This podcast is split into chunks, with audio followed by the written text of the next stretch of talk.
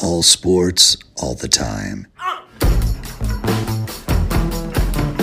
There's heroes and there's legends. Heroes get remembered. Legends never die. This is the Spoken Podcast. Hold your ears, folks. It's showtime. I'm your host, Lance Twidwell. Man, that kid, he can ball, man. He can ball. Touchdown, Kansas City! Patrick freaking Mahomes, baby! Uh, let's talk some sports because that's what we're here to do. You are tuned in to The Spoken. The Spoken. Ladies and gentlemen, here is Lance Twidwell. Is the Spoken Podcast. I am your host, Lance Twidwell, here inside the Spoken Studios with my guy, Trevor Twidwell. What's good? God damn, it's good to be back, man. We have missed you guys. Episode 171 in full swing, full motion. We are so happy to be here. We have missed you guys. We hope, we can only hope that you guys have missed us because it is really weird to not be doing the show on a weekly basis for us here. We've only missed two episodes, I believe, in the last three years. Two weeks in the last three years. This is what we do, man. We're a little crazy on that on that end. I mean, even when there's slow periods of time in the sports world, the stuff that we pay attention to, like let's say right now, we still like to give you guys content because we know what it's like to be out there, man, with not much to talk about. And we hope that we can ignite some conversation with you guys in regards to the Chiefs, in regards to the NBA, NFL, everything that we care about here, man, that we know that you guys care about. Because why would you be here if you didn't care about the things that we care about, and vice versa? Nevertheless, man, we are so glad you guys are here. Whether you're YouTubing, whether you're live streaming, or whether you are podcasting, we appreciate each we appreciate each and every one of you guys. And speaking of the YouTube side of things, let's just get this out of the way right now. If you have not already done this, we would hope and pray that you guys would uh, go ahead and subscribe to our YouTube channel.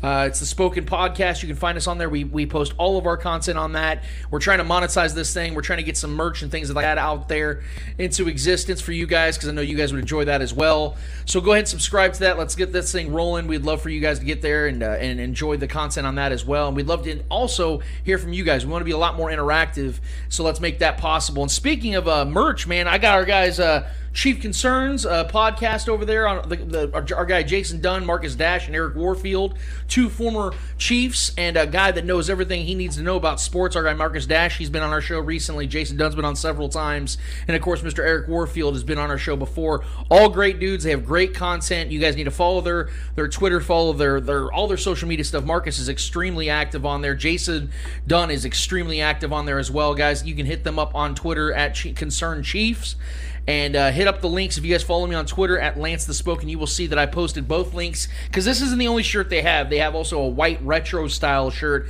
I told Marcus when I ordered this one that I felt more comfortable with this guy because when I wear white, something is always bound to go down. Uh, I'm always going to end up getting ketchup on it, even if when I'm not even around condiments within a 10 mile radius. I could be in the middle of the desert and get some ketchup on that shirt.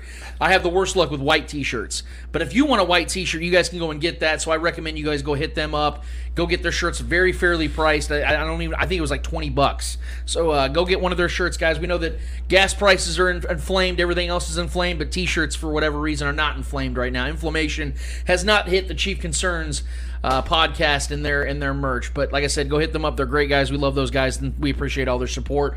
We got a great show for you guys coming up. We got a lot of Chiefs content to talk about, even though there's not a lot Chiefs, not a lot of uh, new updated Chiefs related content out there we always find a way to talk about it and, and, and give you guys something to talk about for a week at a time.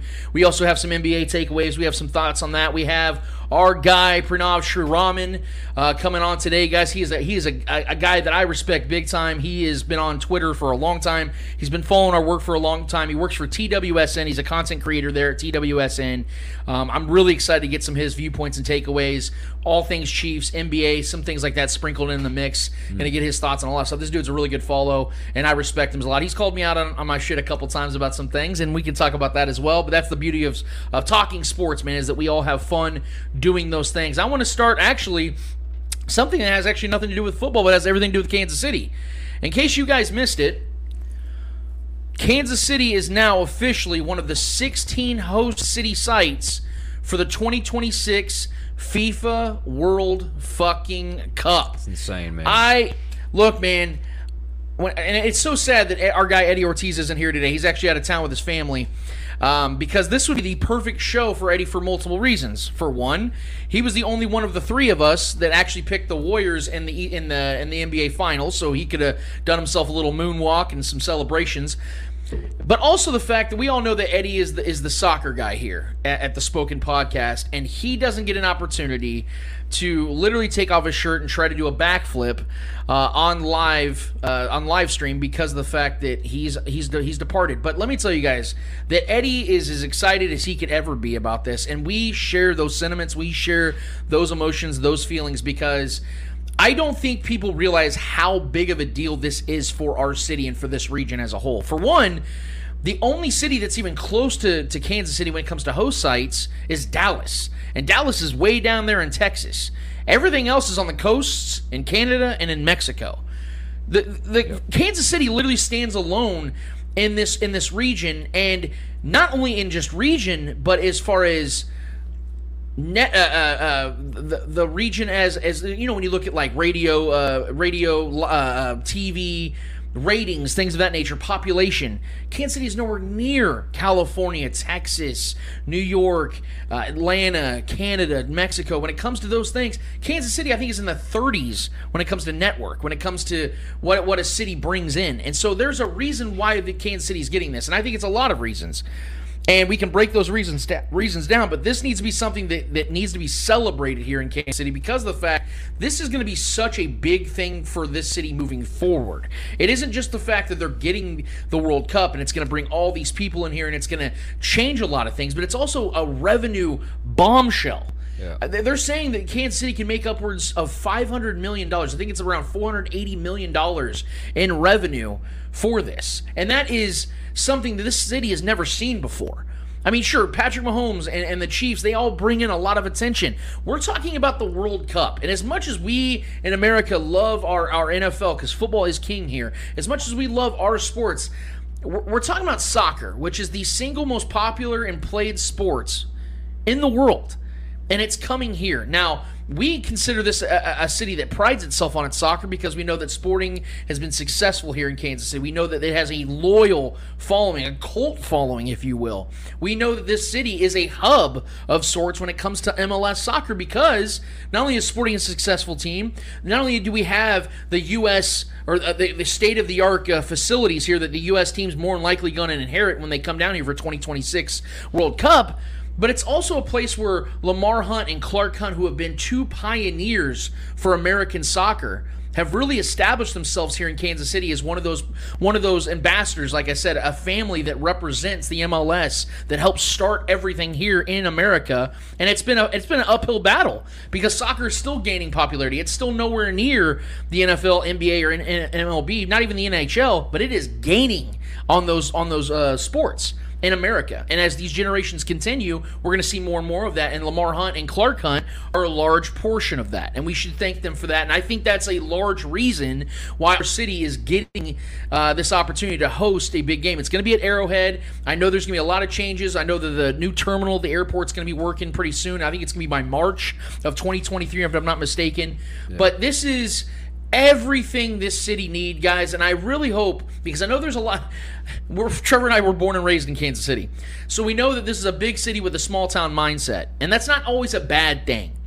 But what I hope is that Kansas Cityans understand just how impactful this is going to be for this city, how great this is going to be for this city because it isn't just going to be for the downtown area. This is going to expand across the board for the entire metropolitan. It's going to benefit all of us. And I know I get it. I'm a small town mind kind of guy myself. I love, you know, small, charming towns, things of that nature. But this city has to grow. It has to expand. And this is something that's going to push it in that direction. And for the next four years, we need to be excited about what's going to take place because of this one single decision.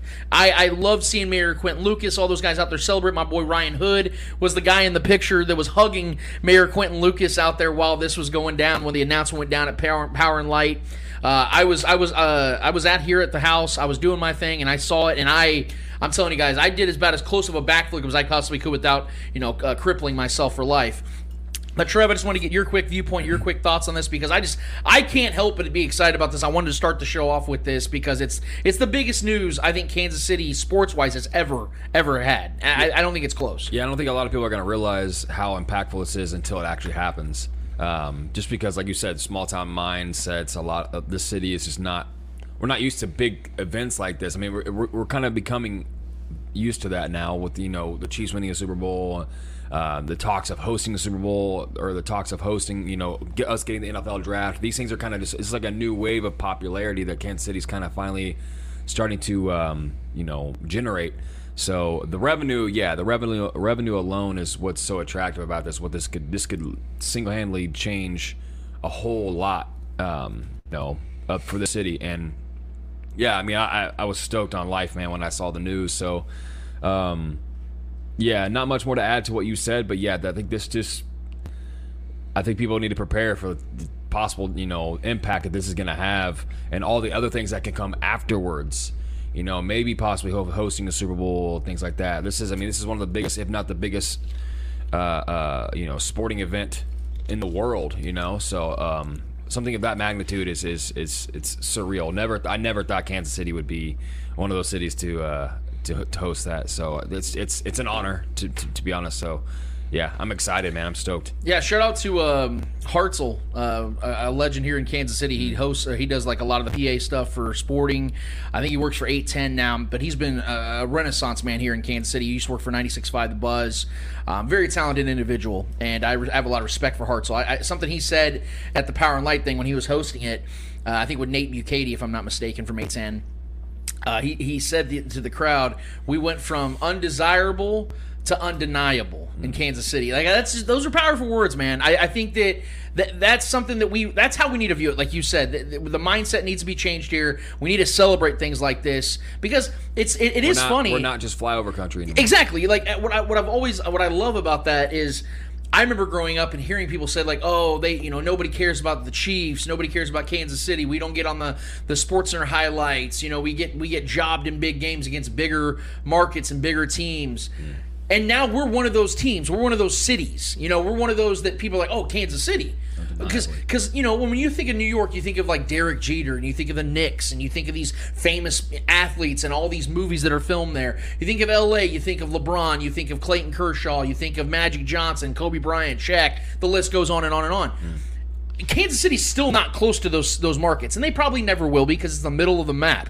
But now you're getting an opportunity to say, "Oh, Kansas City. Oh yeah, it's Patrick Mahomes. That's George Brett. You know, that's that, oh my God, that's the barbecue capital of the world. The Spoken Podcast. Uh, you know, and, and, oh yeah, oh the World Cup was hosted there. Oh badass. Oh they had the draft there. Like you're starting to get more acclimated with the rest of the country, and you become that much more relevant, which brings tourists, which brings revenue, which brings growth.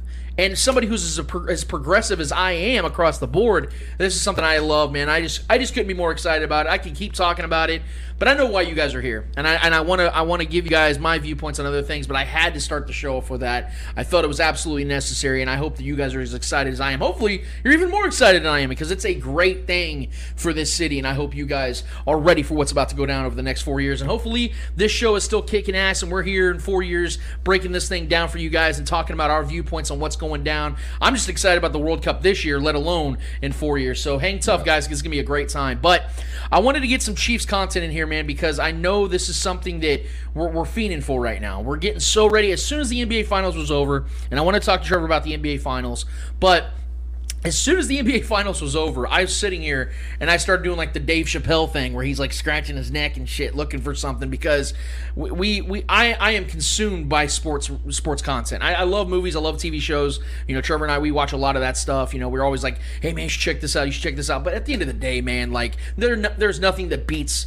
live sports. There that's what saves cable television to this day. Streaming services, if you notice, Amazon and Apple and all these other big streaming services are chomping at the bit of getting live sports because they know at the end of the day that's still king.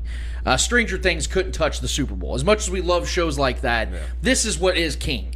And so we don't have that right now because baseball in Kansas City right now is, is rough to say the least. And baseball has become such a regionalized sport, it's hard to really sink your teeth into it on a consistent basis and really buy into what's going on. And baseball has their own problems as it is. Um, so we're looking for football related content, and we don't have that right now.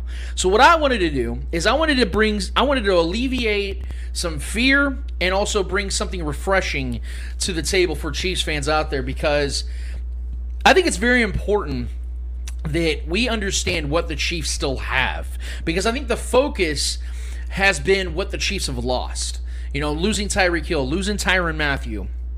There's a lot of adjustment with that because those were two anchors on both sides of the ball for the Chiefs for the last three years at least. Now Tyreek's been here was here a lot longer than Tyrann, but Tyrann was a was a leader on this team. He was a he was an all pro. And I believe he's a Chiefs Hall of Famer, which by the way, Tyrann Mathieu, shout out. Thank you for answering our question on GQ Sports. That was fucking amazing. Yeah. We didn't get to talk about it last week because we weren't here. Yeah. But that was awesome. And that was very humbling and we appreciate our guy Tyrann Mathieu for doing that. sure. But but we lost some some Titans here on this team. And I think that's been the focus.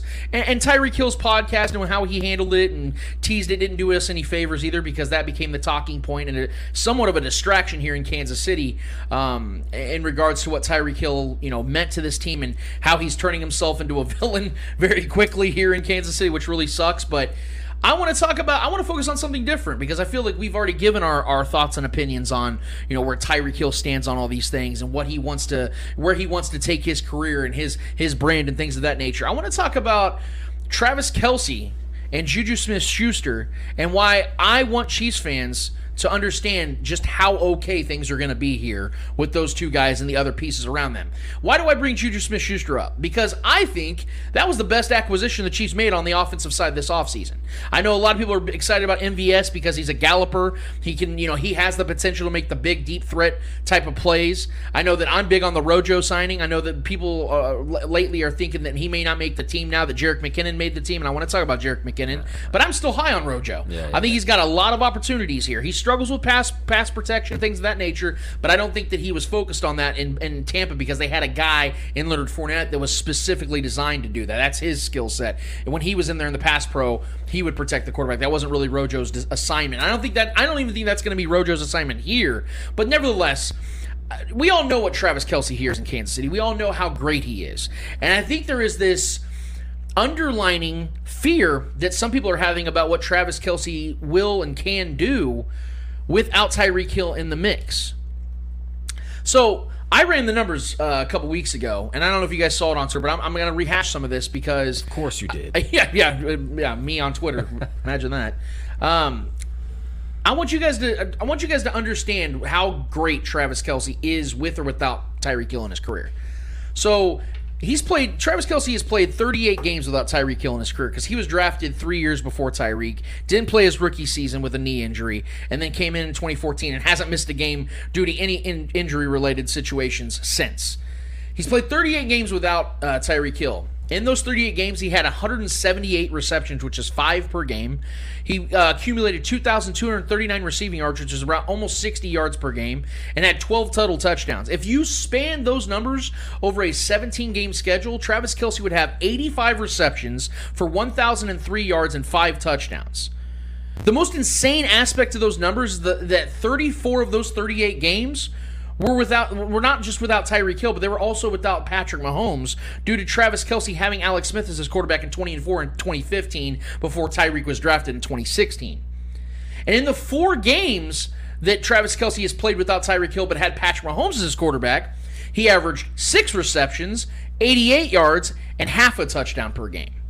So all of his numbers ex- eh, go up exponentially because I'll span it out for you. In a 17 game schedule, with those numbers, Travis Kelce would have 102 receptions for 1,496 yards and nine touchdowns.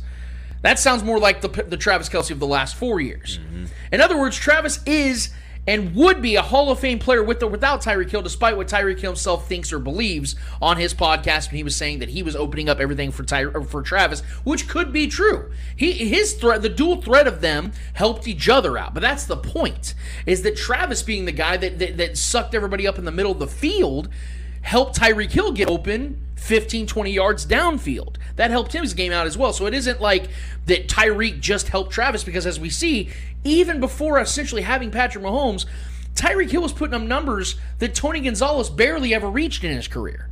Think about it. I mean, a thousand yards with or without Tyreek Hill every single season for 85 receptions and five touchdowns. F- 10, 15 years ago, that's the best season a tight end has. And again, uh, uh, Tony Gonzalez in his 17 year career only had 1,000 yards four times. Yeah. So Travis Kelce would average a thousand yards with or without Tyreek Hill as his teammate. And I brought up Juju Smith Schuster, and why I think he's going to work is because the, the for me, I think it's getting slept on. I don't think the Juju Smith Schuster signing is getting enough attention because I know the excitement of Sky Moore. I know MVS again. I know that. I know everyone's Because we've made so many moves, we had so many picks. Yeah, and I know. Mecole Hardman obviously being the guy that's you know going into year four now. Mm-hmm. I know that's something we're paying attention to because this could potentially be his last season with the Chiefs, and we want to see what he's going to do in a contract year. But Juju is the guy I'm focusing on mm-hmm. F- because here's the here's the reason why. In four of his five seasons with Pitt, with the Pittsburgh Steelers, he played in at least 12 games, and in those seasons he averaged 77 receptions for 932 yards and seven touchdowns.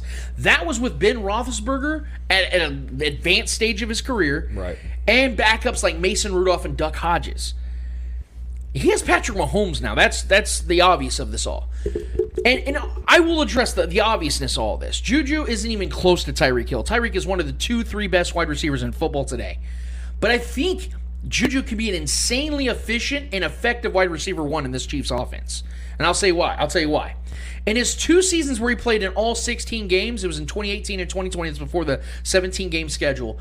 Juju averaged 104 receptions for 1,129 yards and eight touchdowns. And again, that was with a way beyond his prime Ben Roethlisberger. And in four seasons with Patrick Mahomes as his quarterback, Tyreek Hill averaged 86 receptions for 1,214 yards and 11 touchdowns. You see how those numbers are very comparable? This isn't, again, this is not trying to draw comparisons between Tyreek and Juju as individuals, because again, Tyreek is clearly the superior wide receiver. I'm contextualizing the potential of what Juju can be in this offense with the best quarterback in football, and how I believe he can and will be the uh, the reliable threat for Patrick this season. Seeing he was that for a quarterback in Roethlisberger that was at the tail end of his career, and those numbers are undeniable because we know that the, the Steelers are a team that loved to run the ball. They ran the ball plenty. It was about a 50 50, 60 40 draw for the majority of, uh, of, of Juju's time in that. And Juju was, was playing second fiddle to Antonio Brown for a few of those years. So.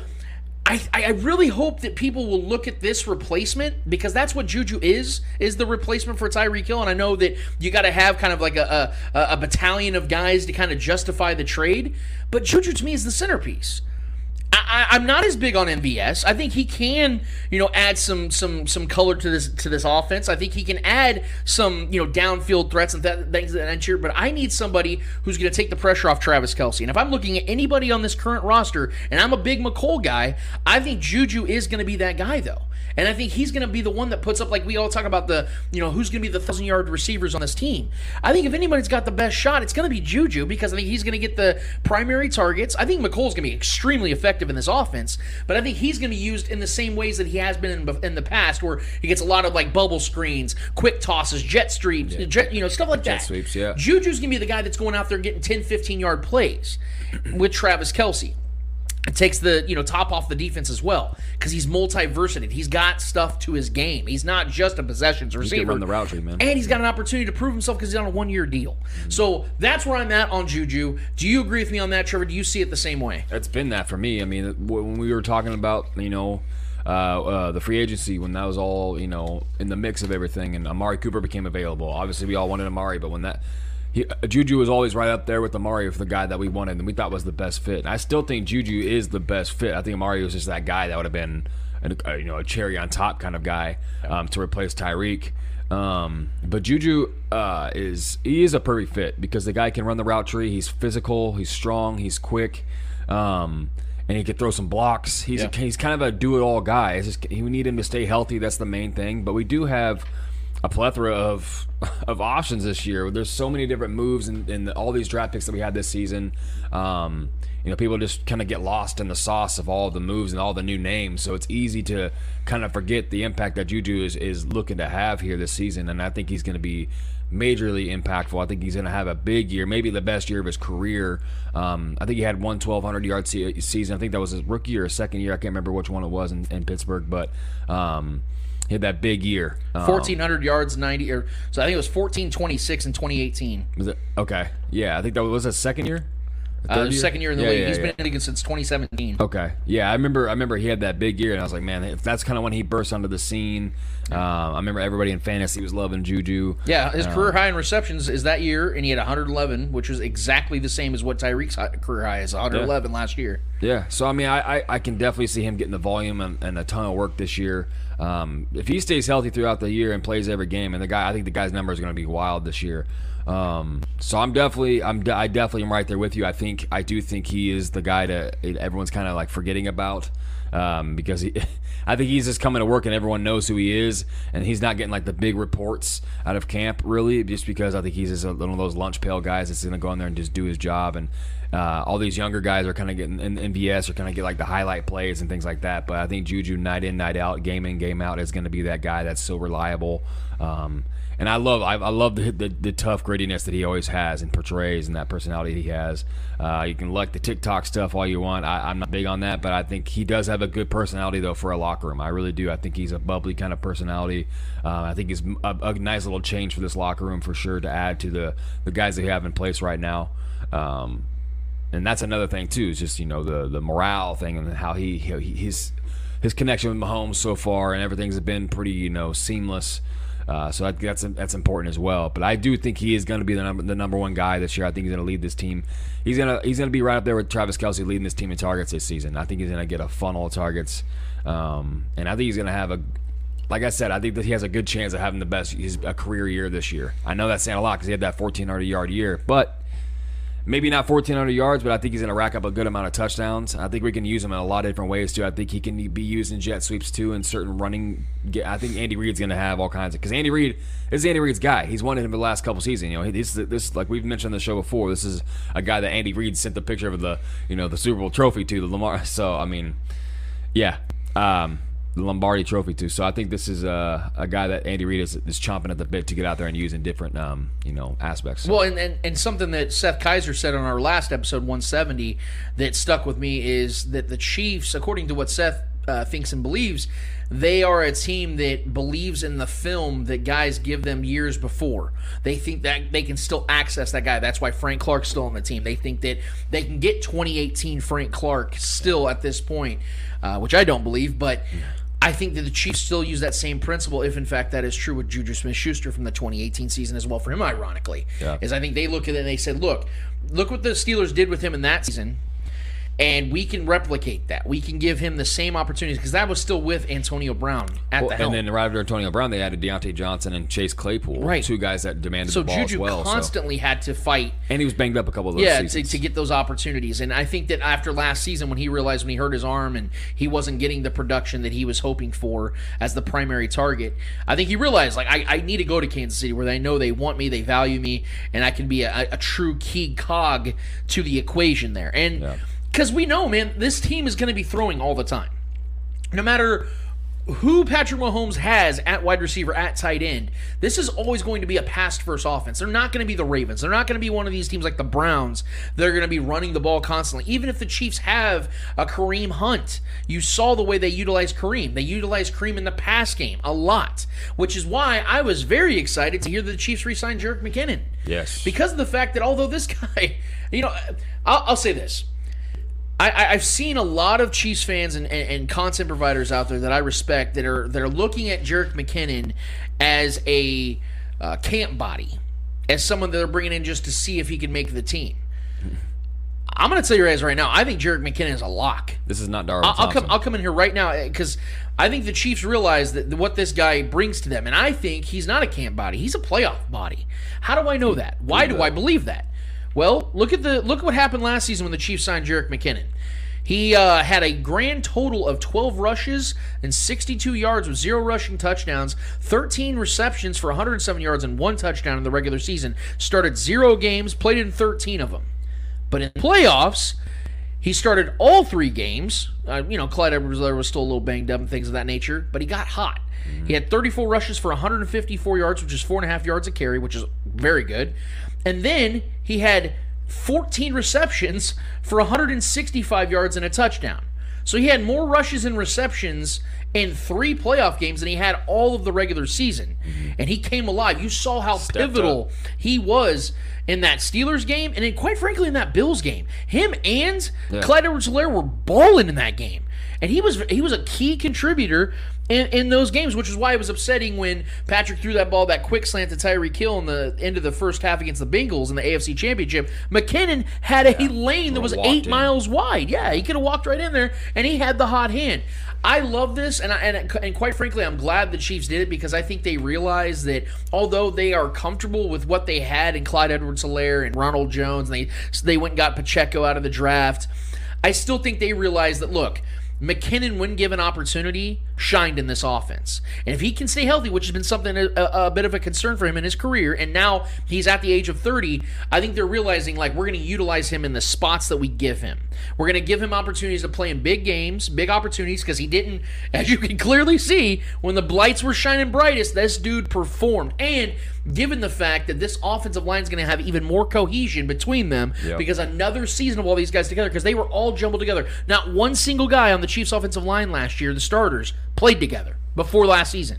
Now they have that camaraderie. We're going to see Orlando Brown Jr. back with an extension. Yes, that's going to happen. You're going to see these guys, Creed Humphrey and Trey Pa- Pancake Papa Smith, Darian Kinnard. I'm calling it now. He's going to be our right tackle one. These young bucks are going to have all that motivation because they all love to run block. Every single one of them, even Joe Thuney included, love to run block because up in New England, they ran the ball a fuck ton. Yeah. And so this is going to be one of those opportunities for guys like Clyde, guys like um, uh, uh, uh, uh, Ronald Jones, and uh, McKinnon, uh, McKinnon to Yeah. make this team, which I believe all three of these guys will make the team, to get an opportunity to really show what they are worth this season. Because again, uh, Jerick McKinnon's on a one-year deal, Rojo's on a one-year deal, Pacheco's a rookie that may not even make the team, but will be on the practice squad, and Clyde. The Chiefs have a lot of opportunities to to exercise him and not give him his fifth year extent, fifth year option next year or uh, in a couple years. There's a lot of opportunity for these running backs to make their name here, and I think for guys like McKinnon, the reason I'm excited about it is that he's going to add that versatility again in the pass game because he was so effective. He was far more effective in catching the ball of the backfield than he was running the ball of the backfield. I mean, I think he, I think he falls right back into the role he was in because last year we had Darrel Williams. Darrel Williams is now our uh, uh, Rojo. That's the he, Rojo's filling that role right now. So uh, I think he falls right back into the role he was playing. He's great depth. He's a great emergency start spot start guy. Um, he's shown that he's capable of stepping in and starting right away. Um, so I, I, mean, I, I've been a McKinnon fan for a long time before he was ever a Chief, and I was stoked. I remember when we were first talked about him being signed on the show that day. Um, uh, I was stoked because I've always liked him when he was with the Vikings, the Niners, and he's always he's, he's dealt with injuries throughout his year, but he's a, an incredible athlete for his size. Um, his ability to, to make guys miss and his ability in the passing game is is ideal for an Andy Reid offense. Um, and he showed he ate when he had his, his chance to get out there and play. So he's a good guy to have third in line in the on the, in the rotation. Um, you know, Clyde's not guaranteed healthy all year. Rojo could have a you know Knicks. Who knows? Uh, running backs get banged up. Um, so having a guy a, a deadly weapon like that that's shown he can be step up and not only regular season games but playoff games and score touchdowns and, and you know produce at a high level. Uh, that's important. That's key. That's I mean, guy finding guys like Damien Williams and yeah, that's Andy Reid. That's his forte. That's what he does. He finds guys like that that can produce and um and um you know and check the you know playing the X's and O's for his his kind of scheme that he wants, and he, finds guys that fit in those roles. So. Uh, I, I don't. I think McKinnon's nothing more, less than that. I think that's he's a stud, um, and I've always liked his his game. So yes, I I felt like it was a no brainer. I I honestly didn't think we were gonna bring him back because it's how long it took. I thought I figured if we are gonna bring him back, we'd have done it fairly quickly. But um, yeah, that Pacheco kid's been getting a lot of uh, traction too, and Yep. getting a lot of praise. Uh, I like him a lot. Watching his film, the kid runs angry. Uh, he's fast and he's very agile. but he may not be you know game time ready. He might be a guy that's going to be on the practice squad for a little bit. Maybe in the next couple years, he could be something that a, a fun developing story. But for right now, I, I, I love bringing McKinnon back, man, for sure. Yeah, it's it's a great move. There's no negatives to it because again, the Chiefs aren't spending any real money on him. Um, and the fact is, th- this guy. I mean, I, I had I had a feeling. I don't want to sit here and say I knew he was going to make the team, but I kind of had an inkling that it was gonna it was gonna happen because the man was at Patrick Mahomes' wedding. Like I, I, I just have a hard time believing that you're going to it. You were with the Chiefs for one season, and you're with Patrick Mahomes at his wedding in Hawaii. I have a hard time believing that you're not going to be back on the team. I know that sounds kind of strange. You know he wanted to be back but yeah, that's what I'm saying. Like Yeah. he, he, I think he realized, like, look, I'm at the tail end of my career. I'm not young. I've had a lot of injuries in my career. I'm not going to probably make a team that's going to have an opportunity to win a Super Bowl outside of the Chiefs because I fit this offense seamlessly and they like me. Mm. So on his end, it made total sense. And again, it's not going to be him carrying the load because there are two guys on this offense, in my opinion, they're going to get the bulk of the carries, of the, the bulk of the snaps. He is a guy, again, to me, that is looked at as, as a, like a marksman. Somebody that, hey, we, we need you here, man, in this moment, in this crunch time. Hey, the playoffs are coming up. We need to get you in rhythm because we know in these big games we can rely on you. It's like a Damien Williams, that's what I'm saying. Like those kind of guys. Like uh, honestly, like right now, it, as it currently stands, as crazy as this sounds, I think if you were to rank the running backs the Chiefs had.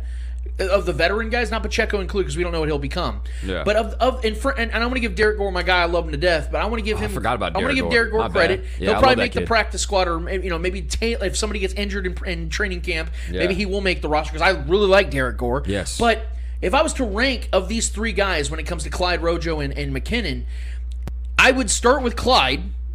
And then Rojo, but it's like really close because I think Rojo's got a lot of upside and probably You know may- how I feel about Yeah, you may you may even put him at the top, but I'm gonna I'm gonna give one. Clyde some some because I know what he is in this offense. We don't know for sure what Rojo will be yet, so I'm gonna say Clyde, Rojo, and then McKinnon. But if I was to sit here and say who am I most confident in in a playoff game, McKinnon, Clyde, Rojo.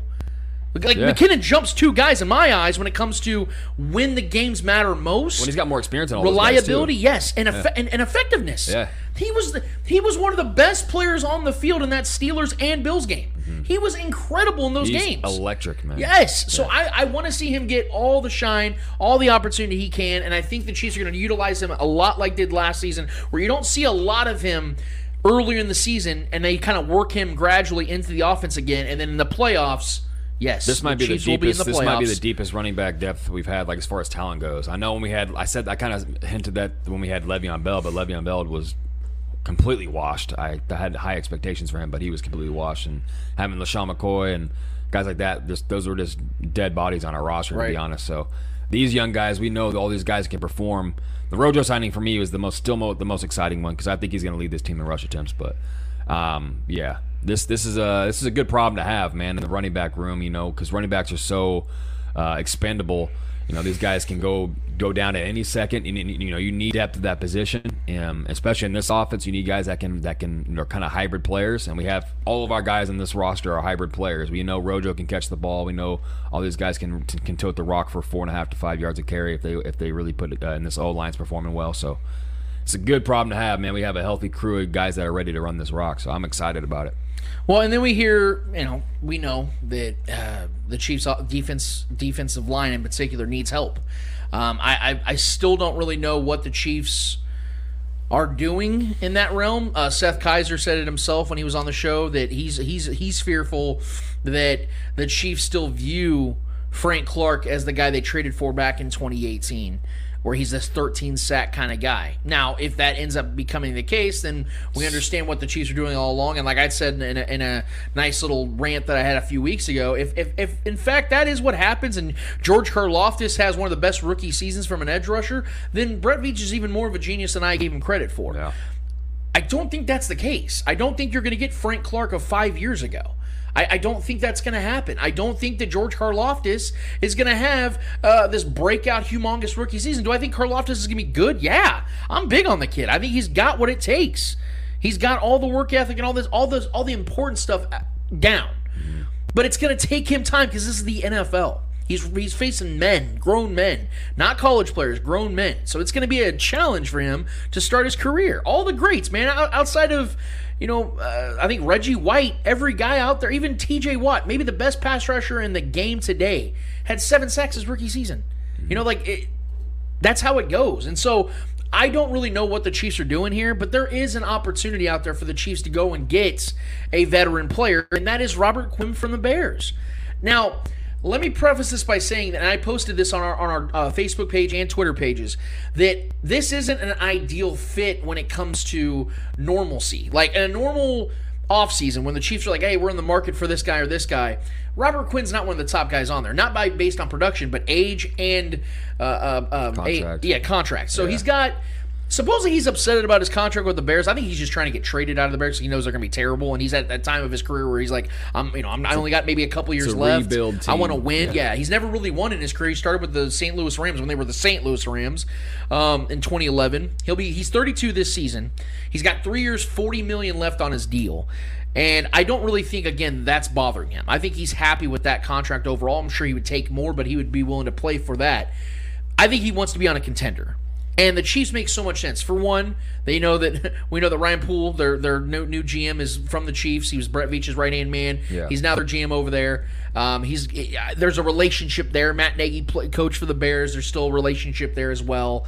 Um, I think it makes a lot of sense, especially when you're switching conferences. You're not going to keep him in your conference or division, anything like that. For the Chiefs side of things, it's simple. They don't have anybody else to really rely on right now that's at Robert Quinn's level to even to this point of his career. Because here's the thing Robert Quinn in his career has five seasons of double digit sacks. That's more than Chris Jones and Frank Clark combined. So they have three combined. Yeah. And those are your two premier pass rushers going into this season. That's concerning. Not to mention, you have on the other side of Frank Clark, who's already a major concern, a rookie in Karlaftis. And here's the other thing: even though Robert Quinn is older, this dude has been extremely versatile. So for the last five seasons, he's only missed five games. And I don't even know if all those were due to like injuries or maybe he just had like a you know a game where they didn't need him to play because you know they had a playoff you know uh, situation going down. Like I don't know. Uh, he played with the Rams in 2017, and in that season, uh, he missed a, a, a couple starts. That could have been very well because of the fact that the 2017 Rams are really good. Um, how about this? The fact that last season, even at 31 years old, Robert Quinn had 18 and a half sacks. So even if you were to cut those numbers in half and he only has nine, nine and a half, that would probably lead this team. Yeah. So I, I think the Chiefs need to really consider trying to trade for him if they haven't already. I think that you need to consider giving him a third or a fourth round pick for Robert Quinn because at this point in time, man, you can't waste seasons of Patrick Mahomes. And if you don't have a good pass rush before this offseason and it's only gotten worse, I don't see how you don't make this move. I think the Chiefs need to make this move just based off of sheer desperation. You think they need to, but do you think they will? That's the point. Yeah, I don't, know if they I will. don't- I mean, based on the, the energy that I've been getting uh, off of them, I just I think they're content with what they have right now. Because I know JPP is still out there. Um, there's not many other names though outside of those guys. I mean, the, every, pretty much everyone's been picked up at this point. Um, and I mean, Quinn's obviously still a rostered player on that Bears team, so uh, you know, getting him here would he, we would need to pay the man, you know, fairly handsomely, um, and hopefully expecting him to perform. But, but I mean, we were all on board for bringing Melvin Ingram back, and obviously he would have been on the cheap, which he was fairly cheap even going to Miami. But uh, he immediately was our best edge rusher when he came into the roster last season. Um, so I mean, I can only imagine what uh, you know Robert Quinn would be uh, to this defense and what he would mean to this defensive line and, and the edge. So I'm all on board with guys like that. I mean, I, I've been wanting to, you know, when we went to the draft, I wanted to take with our first two, uh, two of our first three picks, I wanted to get edge players. You know, we didn't go that route, but um, I, I really wanted to overload on that, and we haven't. You know, we, I think we feel content with the guys that we have uh, on this roster right now. And then you know, with Loftus being the rookie, I think there's high hopes for him to be a day one starter and be a, be a you know a very reliable contributor. That has to be that has to be the confidence in him. Otherwise, we would we would not be relying on him to be a starter and, and having all that you know the confidence in him to be there uh, opposite Frank Clark. So. I, I'm really I'm willing to bring in anybody who's willing to come here and try to contribute to this defensive line. If I'm being honest, on this edge, um, bringing in a, a- any veteran. I mean, but like I said, like the names are dwindling. There's not really any free any free agents really out there. Um, we'd have to probably you know I mean, there, there's always guys that we can bring after camp is you know is over. There's always camp bodies that don't make it on other teams. There's cuts. There's things like that that people can end up you know flying under the radar, and you know we could pick some one of these guys up to come out and try to con- contribute as well. But having a guy that has the resume like a Quinn uh, with 18 sack years and things like that, and being a part of uh, good defenses in LA and in Chicago. Um, that's a guy you know that you, that knows the game and is and is had a had a strong bill of health uh, that could be relied on um, here. So yes, I'm desperate, man. I, feel desperate. I mean, they are they're, the Chiefs are playing it cool right now. They must have confidence that we don't know about yet that we're have, we haven't tapped into yet. But they may know they might know things we don't know. They might see things we don't see yet. But which is fine. Hopefully they're right. More they're right more about things than we are most of the time. But um, yeah, uh, just for to ease my anxiety a little bit about the my nervousness about this edge. Um, secondary seems to be great, in great great shape. We have a bunch of bodies and a bunch of young, um, you know, viable guys back there right now, but definitely need to get after the quarterback, and that was our biggest weakness last year was finishing plays against the quarterback and getting sacks, and it seems it seems right now that would be worse. Um, that can definitely change quickly by watching a couple games. But I, I wanted, I would like us to bring in a couple other veterans or a couple other names to yeah, side I, us. I don't know if you did or not, but you brought up uh, about JPP. Yeah. I, I mean that, that he's available. Yes. He, he's the same age as Robert Quinn. Yeah. So at this point, you're not going to get a 26 year old phenom. You're not going to go and get one of these top tier guys. We're in June, man. We're in the middle of June. So now it's Slim Pickens time, and I and I fault only the Chiefs for that. Now. To, to the defense that Seth Kaiser brought up also in, in, in our last episode, I don't think the Chiefs were anticipating not having Tyreek Hill, so they weren't really focusing on some of these other avenues. They didn't think about having to spend money. Uh, they weren't, you know, focused on some of these. I, I think that changed and altered their offseason. And I don't think they were going into this season looking at edge rush and things of that nature for whatever reason. And now they have to. And I think that either JPP or Robert Quinn should be on this team this next season. I think it needs to happen. The Chiefs have the cap space, and they'll actually have even more cap space once they get this Orlando Brown Jr. extension done, which I am very confident will happen. I know Pete Sweeney from Arrowhead Pride feels different, but from everything I, have heard, man, and even from Orlando Brown himself, he knows the, the assignment here. He knows that the Chiefs aren't trying to go into this season without a starting left tackle, especially a guy that I consider a top 10 left tackle in this league. I think that uh, they, they, they know that they have to get this done because I don't think Orlando Brown's going to play under the tag. I think he's going to play hardball here, man, because he knows his worth. He's know he knows he's he's worth more than sixteen point six He million has dollars. his agent now, right? I mean, things Yeah. should be getting moving swiftly here soon. I Right. Mean, I, I mean, I would expect this to be done within the next couple weeks, hopefully. And I you don't- can criticize how or why he hired this this uh, Delta Sports Group agent. I think Michael Portner was his name.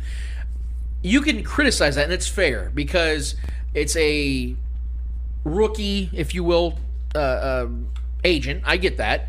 But if Orlando Brown's comfortable and realizes, like Seth Kaiser also uh, made the comparison or th- said that what may have happened is the Chiefs presented Orlando Brown Jr. a contract and said, "Hey, you go feed this out to the multitude, see which one of these agents wants to work with you on that, and then we'll move forward." I think that's what happened too, because I don't think the Chiefs are sitting here in June going, "All right, man, we got a month until we can get that July fifteenth deadline done."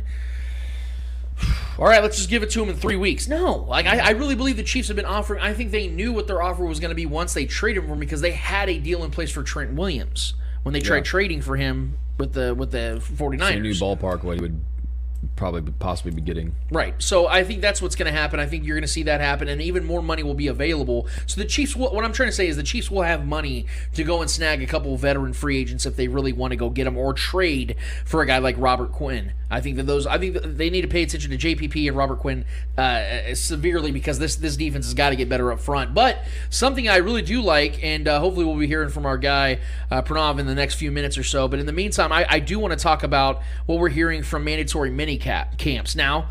Obviously, this is the time of the year where everyone's in the oh, I'm in the best shape of my life. You hear all the cliches, and you know these guys are staying out late, you know, uh, working their butts off, first one in, last one out, stuff like that. So I know that there's always going to be those eye rolling kind of comments that you're going to hear in the cliches rolling out, but I'm really excited about this one. Is the fact that we're hearing some incredible reports about Bryan Cook. Um, according to many reports, and I'm going to give my guy Charles Goldman a lot of credit here uh, from Chiefs Wire. according to what he's hearing and what he's seeing, Bryan Cook is flashed in a big way at mini camp, and OTAs because this is the time where you're starting to really gear up for training camp. According to what uh, they're saying, uh, Bryan Cook in practices has had two interceptions, one against Patrick Mahomes and had another one that he actually dropped. It was against Chad Henne. He was thrown to uh, Cornell Powell, and, and this is uh, this is a report from uh, Arrowhead Pride's Pete Sweeney. But the point is, it isn't just the, the, the interception totals and things of that nature, because we know how much that matters when Patrick Mahomes throws a shit ton in training camp and then ends up throwing less than double digits in the regular season on a normal basis. It's it's the fact that it's telling me that Bryan Cook is picking up on this defense quickly. And this dude is such a physical freak, like we've talked about. Instincts, He's yeah. got almost the exact same build as Micah Parsons. They are built almost identically the same arm length, height, weight, everything. So this dude is out here in our secondary playing at this level and Yeah. learning it this quickly. Like I get that that uh, um, McDuffie and Karlaftis and these other guys, even Leo Chenal, are getting all this atten- attention because these dudes are supposed to be studs. Bryan Cook could be that one like hidden gem in this defense that we're not even like focused on as much. That's like, holy shit, this dude's just rocking dudes, picking dudes off, playing three different positions. Like he could be that piece. Blitz packages. Yes. Yeah. And so I couldn't help but get excited when I heard this because of the fact that uh, although I am so such a fan of Bryan Cook the athlete, I was I'm slower to giving him a bunch of flowers as a football player yet because I want to see what he can do on the field at the highest level. Mm-hmm. If he can do it early often, man, that's going to take a lot of pressure and a lot of like you said anxiety away from the pass rush because I think what the Chiefs are going to do, this is just a theory I had and I've heard other people talk about it as well. I think the Chiefs are going to try to convert Leo Chenal to an outside linebacker. Yeah. I think that's what they're going to try to do because possible. he's much better at getting to the quarterback than he is pass protecting. And th- th- th- it's so much so that our guy Jay Binkley from 610 uh, actually brought this little nugget out I didn't even realize. Do you know that obviously uh, TJ Watt and uh, Leo Chenal went to the same school, which is Wisconsin? Mm-hmm. Do you know that Leo Chenal graded better as a pass rusher than TJ Watt at Wisconsin? I didn't know that. That's freaking wild, dude. Yeah. Like, I'm not going to sit here and say this dude's going to turn into TJ Watt because no one is TJ Watt. Yeah. That's why TJ Watt is People TJ slept Watt. on TJ Watt though in the draft. But Leo Chenal, yeah, he was a 30th overall Yeah, pick. Like, he, like he's the exception to the rule about we talking about getting pass rushers early in the draft. right. Leo Chenal could be that guy. He could he could be a, an extra, and that's why I think it's important to go get a Robert Quinn or a JPP, one of these veteran guys, Absolutely. to add to the equation that you can start day one, and then guys like Leo Chenal and Bryan Cook can just fit their way into the defense. That to me, that's ideal. You want to build around. This is why I said I'm bigger on uh, uh, sure things, not what ifs. What ifs can work, but I want sure things. Mm. And Robert Quinn and a JPP are sure things. And then guys like Leo Chenal and Bryan Cook and McDuffie and Karlaftis can all become sure things. Because the pressure, yeah, the pressure isn't on them to start day one and become the guy day one. Now, I do believe McDuffie and Karlaftis will start day one. I think just based on their draft value, where the Chiefs took them, what their what what positions of need they're playing, they're going to be day one starters. So that's that's out that's already out of my mind. But I'm looking at Leo, Leo Chenal and Bryan Cook and guys like that around Justin Reid and these other guys in the backfield. How effective can they be, and how will they be at their highest level of effectiveness? And I think guys like Leo Chenal can be converted into that, but Bryan Cook can be that like that wild card, free safety, hard hitting motherfucker in the middle of the field that's like an extended linebacker, basically. I am so excited about this guy. I don't know if you'd heard these reports or not, but I wanted to put that out there in the atmosphere now in, in the middle of June because if Bryan Cook pops this season, we at the Spoken Podcast aren't going to be shocked because according to Charles Gold, Goldman, Pete Sweeney, guys like that, they're seeing it. Therefore, we need to see it. Yeah, I mean, I, I remember watching Bryan Cook's tape when we drafted him because I didn't know much about him to be honest. And I was watching, you know, highlight reels and I was watching, you know, segments of games, and the guy's instincts are wild, man. The dude, and the way he hits. That's what I'm saying. Him and Justin Reid too. I think could be a massive duo back Yeah. there. Like you know, those two safeties out there playing because both those guys know how to lay the wood. Both those guys know how to let people know that they're there, they're present, um, and they have great instincts. Uh, I, I think, I definitely think this rotation of these guys, man. I don't know who's all going to be the, like these starters. I know Juan Thornhill is still very much here.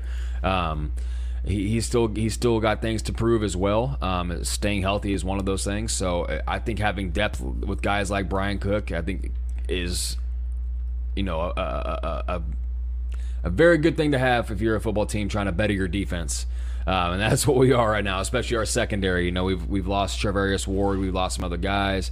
Um, we still have L'Jarius Sneed, we still have you know, and Bryan Cook is one of those guys I think is going to go out there and make plays. Um, I think McDuffie is going to be one of those guys that's there making plays as well. Um, you know, similar to how Marcus Peters was. He's up. He's one of those another one of those ball hawk kind of guys. Is really good at has the ball skills to you know get the get those picks. Um, he's very you know more agile. But guys like Bryan Cook and Justin Reid, those guys know how to crack, man. Those guys know how to when they when they hit you. No offense to Tyrann Mathieu, I love him, but he took a lot of you know tackles off Yeah. uh, as far as like actually just sacrificing his body and putting himself into another individual uh, these guys are laying their shoulder into these guys chests and taking people out and that's what you want from your safety duo uh, and guys like that so I- I've, I've been hearing the reports about a camp about him and about him not only having ball skills but actually you know being out there and able to uh, look like he's going to make plays and that's you know that's what you want man that's that's exciting it, it- it's better than any kind of negative thing about him getting burnt or you know whiffing on tackles and you know dropping way too many interception chances and things like that he's out there in position at the right place at the right time um, yeah and granted Patrick Mahomes is going to throw more picks during camp uh, that's always a report coming out of camp. Like you said, there's always people talking about, oh, he's throwing a lot of picks in camp.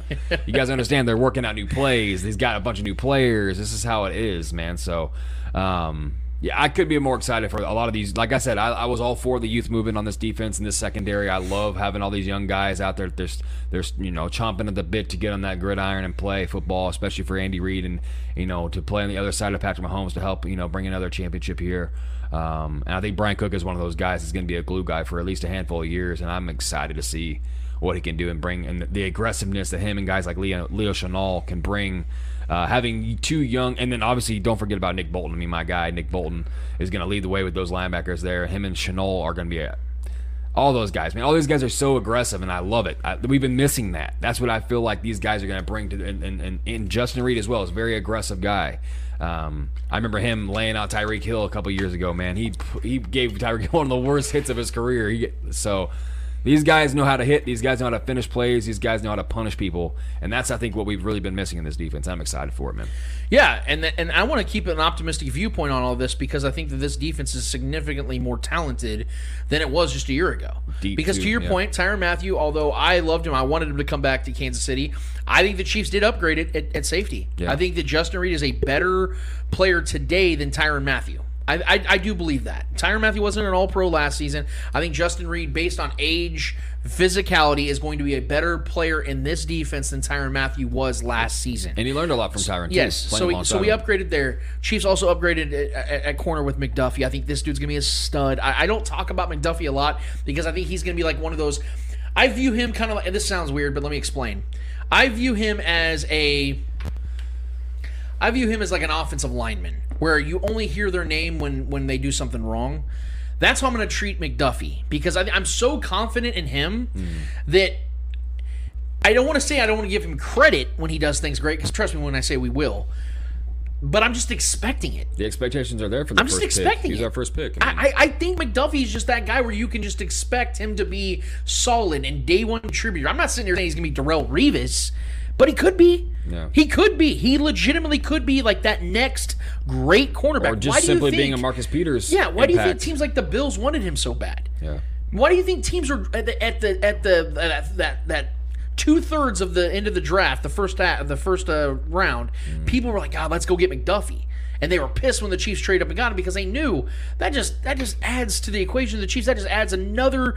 Cl- uh, uh, uh, a bullet in the chamber for Patrick Mahomes and this and, and, and the ability to win and go further in the playoffs because that's something the Chiefs have struggled with is not having that cornerback one. Have they gotten away with it? Yeah, that's why I started buying into the culture from the way Brett Veach was drafting and, and signing guys at that position. I'm like, you know, Brett Veach clearly doesn't see this position the way most other teams do, where you take a guy in the first round or you go and spend big money on like a Jalen Ramsey, even though the Chiefs were in the sweepstakes for him.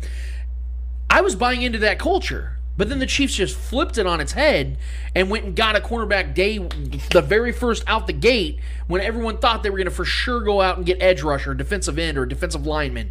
That's not what happened. Right. So I think that the Chiefs saw something in him so special that they changed their own philosophy in a way because it, it was there for four years. The Chiefs did something that you went and got you traded for Shavarius Ward for a backup center in 2018, right? You go and pick up Bashaud Breeland on a one-year, four million dollar deal. You know what I'm saying? Like, Yeah. the, the, the, the fact that this is happening the way it is tells me that the Chiefs are that much confident in Trent McDuffie. Why shouldn't I be the same way? So I think that's going to make it easier for guys in the pass rush because I think the safe secondary is so much far so far more talented. You're not going to have guys like Daniel Sorensen out there just getting burnt four times a week.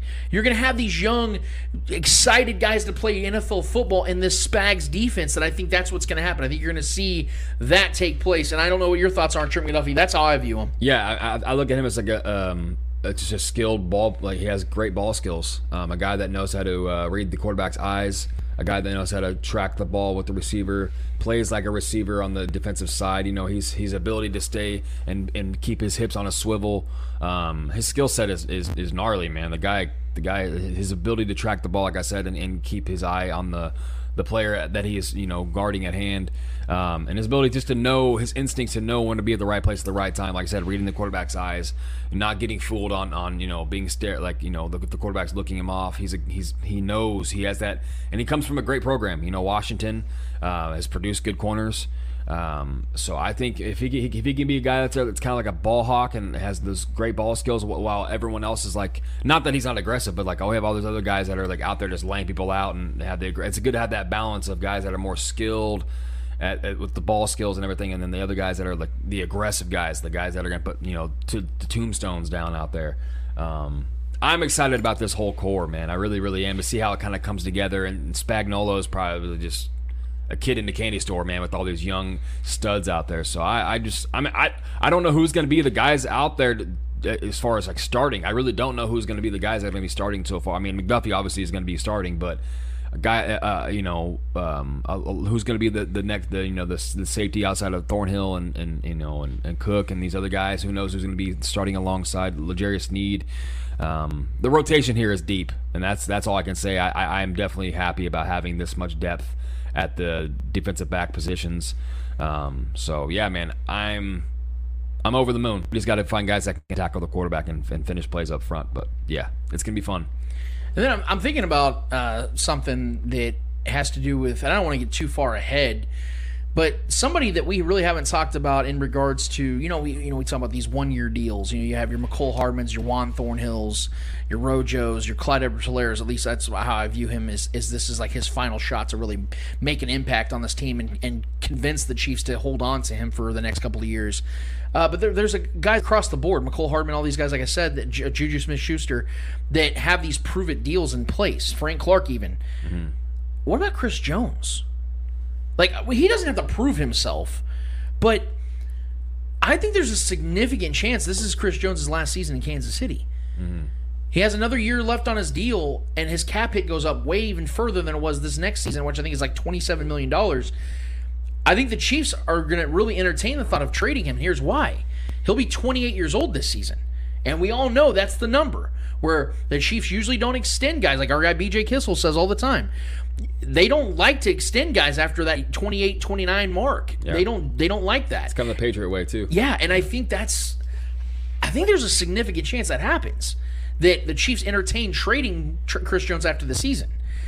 And, and and I think if Chris Jones is really looking for a, a contract extension beyond 29 years old, he's going to have to put out some some good film this year. Now he always does. Yeah. But where it's pivotal is in the playoffs, and we all know Availability too. that, that yeah, Chris Jones in the playoffs has either missed games or he's never had a sack, and he's played 12 playoff games. That's that's almost unheard of. Like unacceptable. Yeah, he averages around eight nine sacks a season through a 16 game, 17 game schedule. But he has zero and twelve games in the playoffs. Like that's now I know that you know it ups the ante in the playoffs. You're playing better teams on a more normal basis when you go deep in the playoffs. But if you're a great player like Chris Jones, do we all know him to be, you got to perform at a higher level in the playoffs. So I think this season is pivotal for Chris Jones for his in my opinion, his next stand wherever he ends up going, because he's going to obviously want a contract extension no matter where he goes. And I'm sure the Chiefs are going to try to trade him to a place that not only suits their needs, but give him an opportunity to continue to extend his career and maybe have some more success, which is going to probably be on more on the NFC side of things. So I don't know. I was thinking about that this week too, and I was like, man, I, wonder.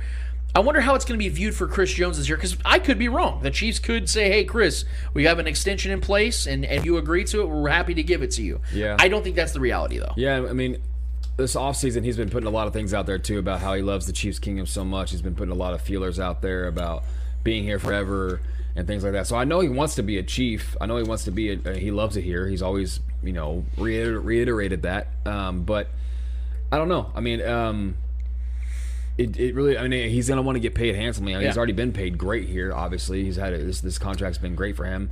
Um, but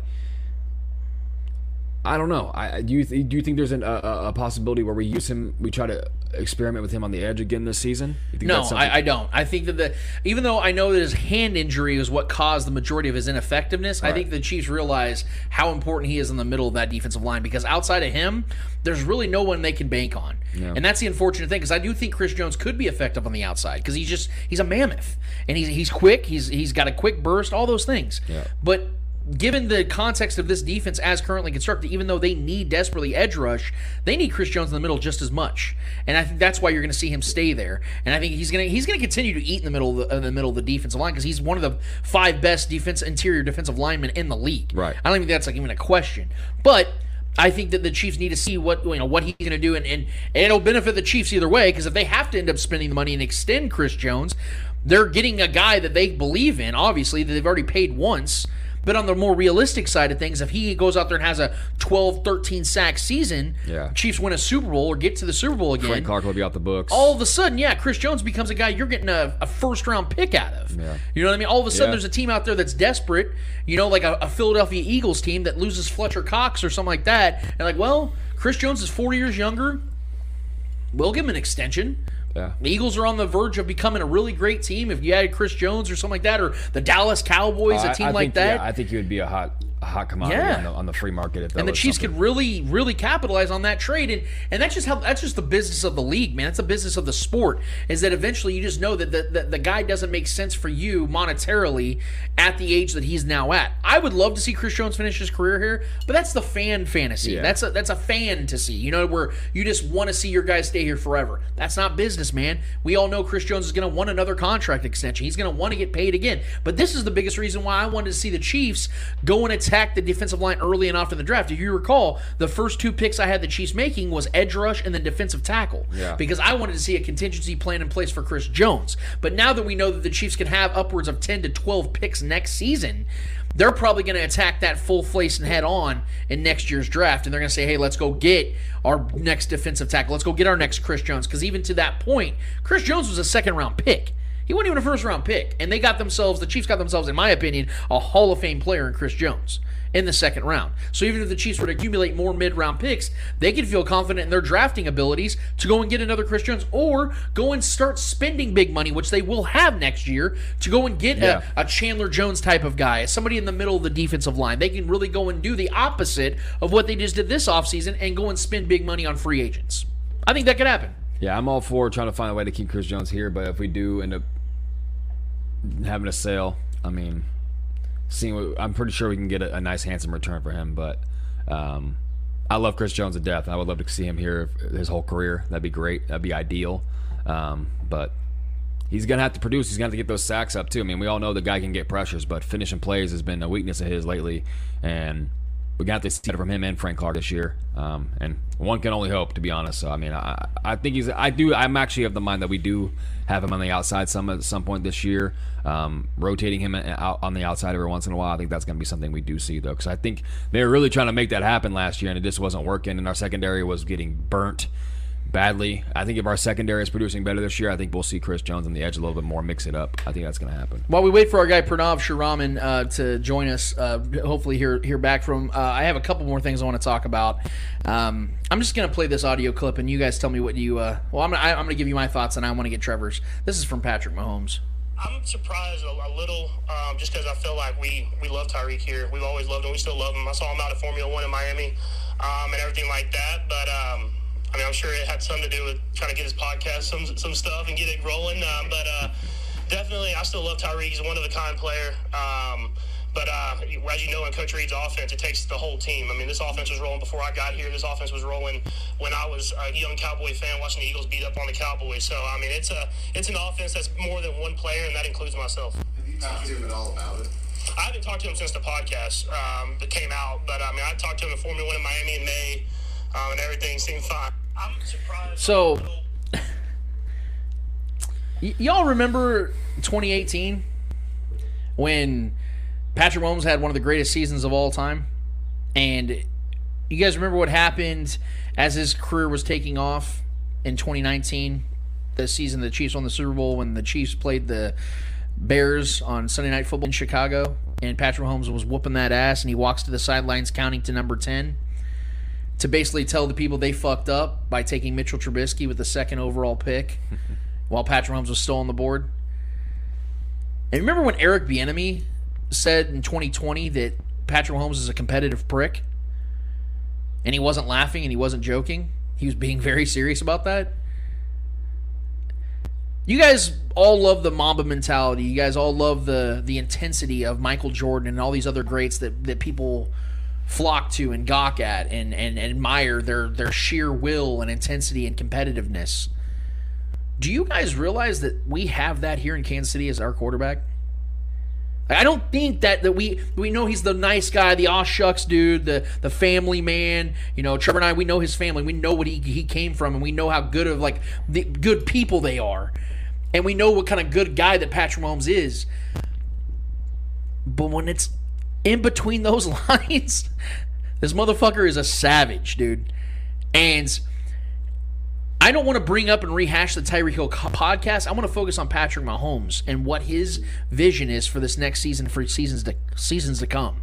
Because as great as Patrick Mahomes has been in his career, which by the way, playoffs included, the man averages over 5,000 passing yards and 48 total touchdowns per season.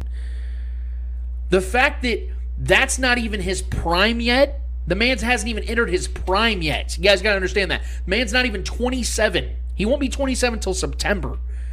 He his prime will be age 28, 29, 30, 31, 32. Those are his prime years as an NFL quarterback. We're years away from that. And this is what this man's already done. And has dominated the AFC and the NFL as a whole for the last 4 years since he stepped on as the starting quarterback in this league. And now he's got even extra motivation. Now he's got one of his what he thought was one of his boys, one of his his brothers in this league out here talking about Tua Tagovailoa. Regardless of what the, the eh, whether it's pandering, regardless of what the intent is, he heard that, and we know that when we had the NFL top 100 back to back years of Patrick Mahomes finishing finishing at four, he tweeted out the little notes thing, and he goes out there and wins a Super Bowl, and then gets to another one the year after that, and puts up MVP numbers. You don't think that he's utilizing this stuff as gas and as, as a motivation and ammunition? We just saw the four time NBA champion Warriors literally calling out Nick Wright, First Take, Jaren Jackson, Charles Barkley, all these dudes. The moment they won the title. Bulletin board material, man. You don't think these dudes are listening? You don't think these dudes are paying attention? You don't think they're paying attention to everything that's being said about them? They know. They know. Patrick Mahomes knows. And he's using this. Oh, you don't think I can be great without Tyreek Hill? Watch me. Why do you guys think I started the show off with Juju Smith Schuster and Travis Kelce and how we're going to be fine here with those two guys leading the way? Because we are. You know why? Because Patrick Mahomes is the quarterback. It's that simple. Andy Reid is the coach. And Andy Reid is the coach. There is not a better head coach quarterback duo in this league, maybe ever. I don't say that lightly because there's been some great ones. But I don't know if I've ever seen one greater than this one. And it's not done. And I don't think it's going to be done for at least another three or four years. So imagine the damage they're about to start doing on this league with that type of motivation. Also considering the fact that they just had the biggest meltdown in the Patrick Mahomes era as their last game. That second half, Patrick Mahomes recently just come out and talked about it, about how, you know, he, he, all he's been doing has been thinking about that, fuming on that. Chris Jones has been talking about that too, about how he knows if he would have just wrapped up Joe Burrow on that third down, the Chiefs win the game. These guys know, man. They pay attention. They see everybody picking the Bills to win the Super Bowl, and Josh Allen's the best quarterback in football, according to Chris Sims, who's still trying to fight to get out of his dad's shadow. They see what these people are saying. They understand it. And just like the worst, because people love to make that Steph Curry, Patrick Mahomes comparison, all the more reason for you guys to make that comparison even further. Because Steph Curry, when he, when First Take did the zero, uh, Kendrick Perkins guys doing zero titles left, and Pat and Steph Curry over the next four years, that was just a year ago. Steph Curry did that exact same motion at the press conference when they're talking, and when he's talking about the finals, he remembers these things. Klay Thompson's calling out Jaren Jackson from the Grizzlies from a regular season game that took place four and a half months before the finals. You don't think Patrick's doing that? You don't think Travis Kelce and Chris Jones are listening to guys like Tyreek Hill saying the shit that they're saying? Because it's supposed to be a brotherhood, man. And and, and what, what's frustrating about it all is that Tyreek was the one that made out. He went and got himself record money, living in Miami, state tax, all that stuff's gone. He's out there in Miami doing his thing, playing playing football still, making cash. And he's over here talking about Patrick Mahomes not being more accurate than Tua Tagovailoa. It's fucking wild, man. And I know that Patrick Mahomes sees it the same way we do. Because imagine it being, t- imagine somebody saying something about us like that. You don't think that it's going to be even more for us? Like the the dynamics of those statements would matter even more to us than it would to somebody that cares about us or follows our work? Come on, man. I, I, for me, I just I, I didn't expect anything less. This is how it goes a lot of times when players go from one place to another. Um, and he was asked the question. To be fair, he was Yeah. asked the question. Granted, he probably knew the questions beforehand that were going to be asked, uh, and they were probably pre-approved. I'm sure it's his podcast, but um, he was asked the question. He did answer it. He answered it to what he like, probably want to say is honestly. Um, we all know that's not true um, because we know that Tua is in no way better than Mahomes at literally anything when it comes to football. Um, just watch the game, and that's pretty evident.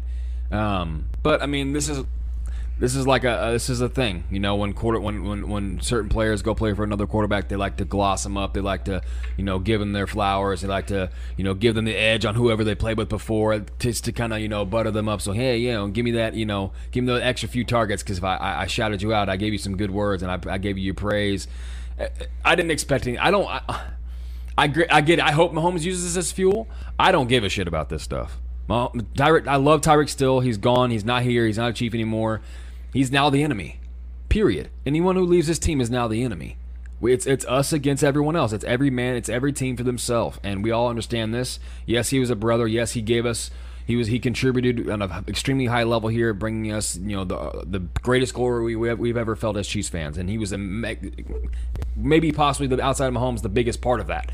Uh, with you know with the um, the wasp play, you know things like that. Those are just things that are going to be entrenched and, and deep into our culture for the rest of our lives and the rest of this this uh, uh, the existence of this team and this franchise. So I'll never forget. I'll never forget Tyreek Hill and the impact that he brought here and the and the the fan favorite that he was here. Man, um, the cheetah will forever be entrenched in uh, Chiefs lore, and I love the guy to death. And that's just something that is kind of I kind of expect uh, for a lot of ex players that go somewhere else.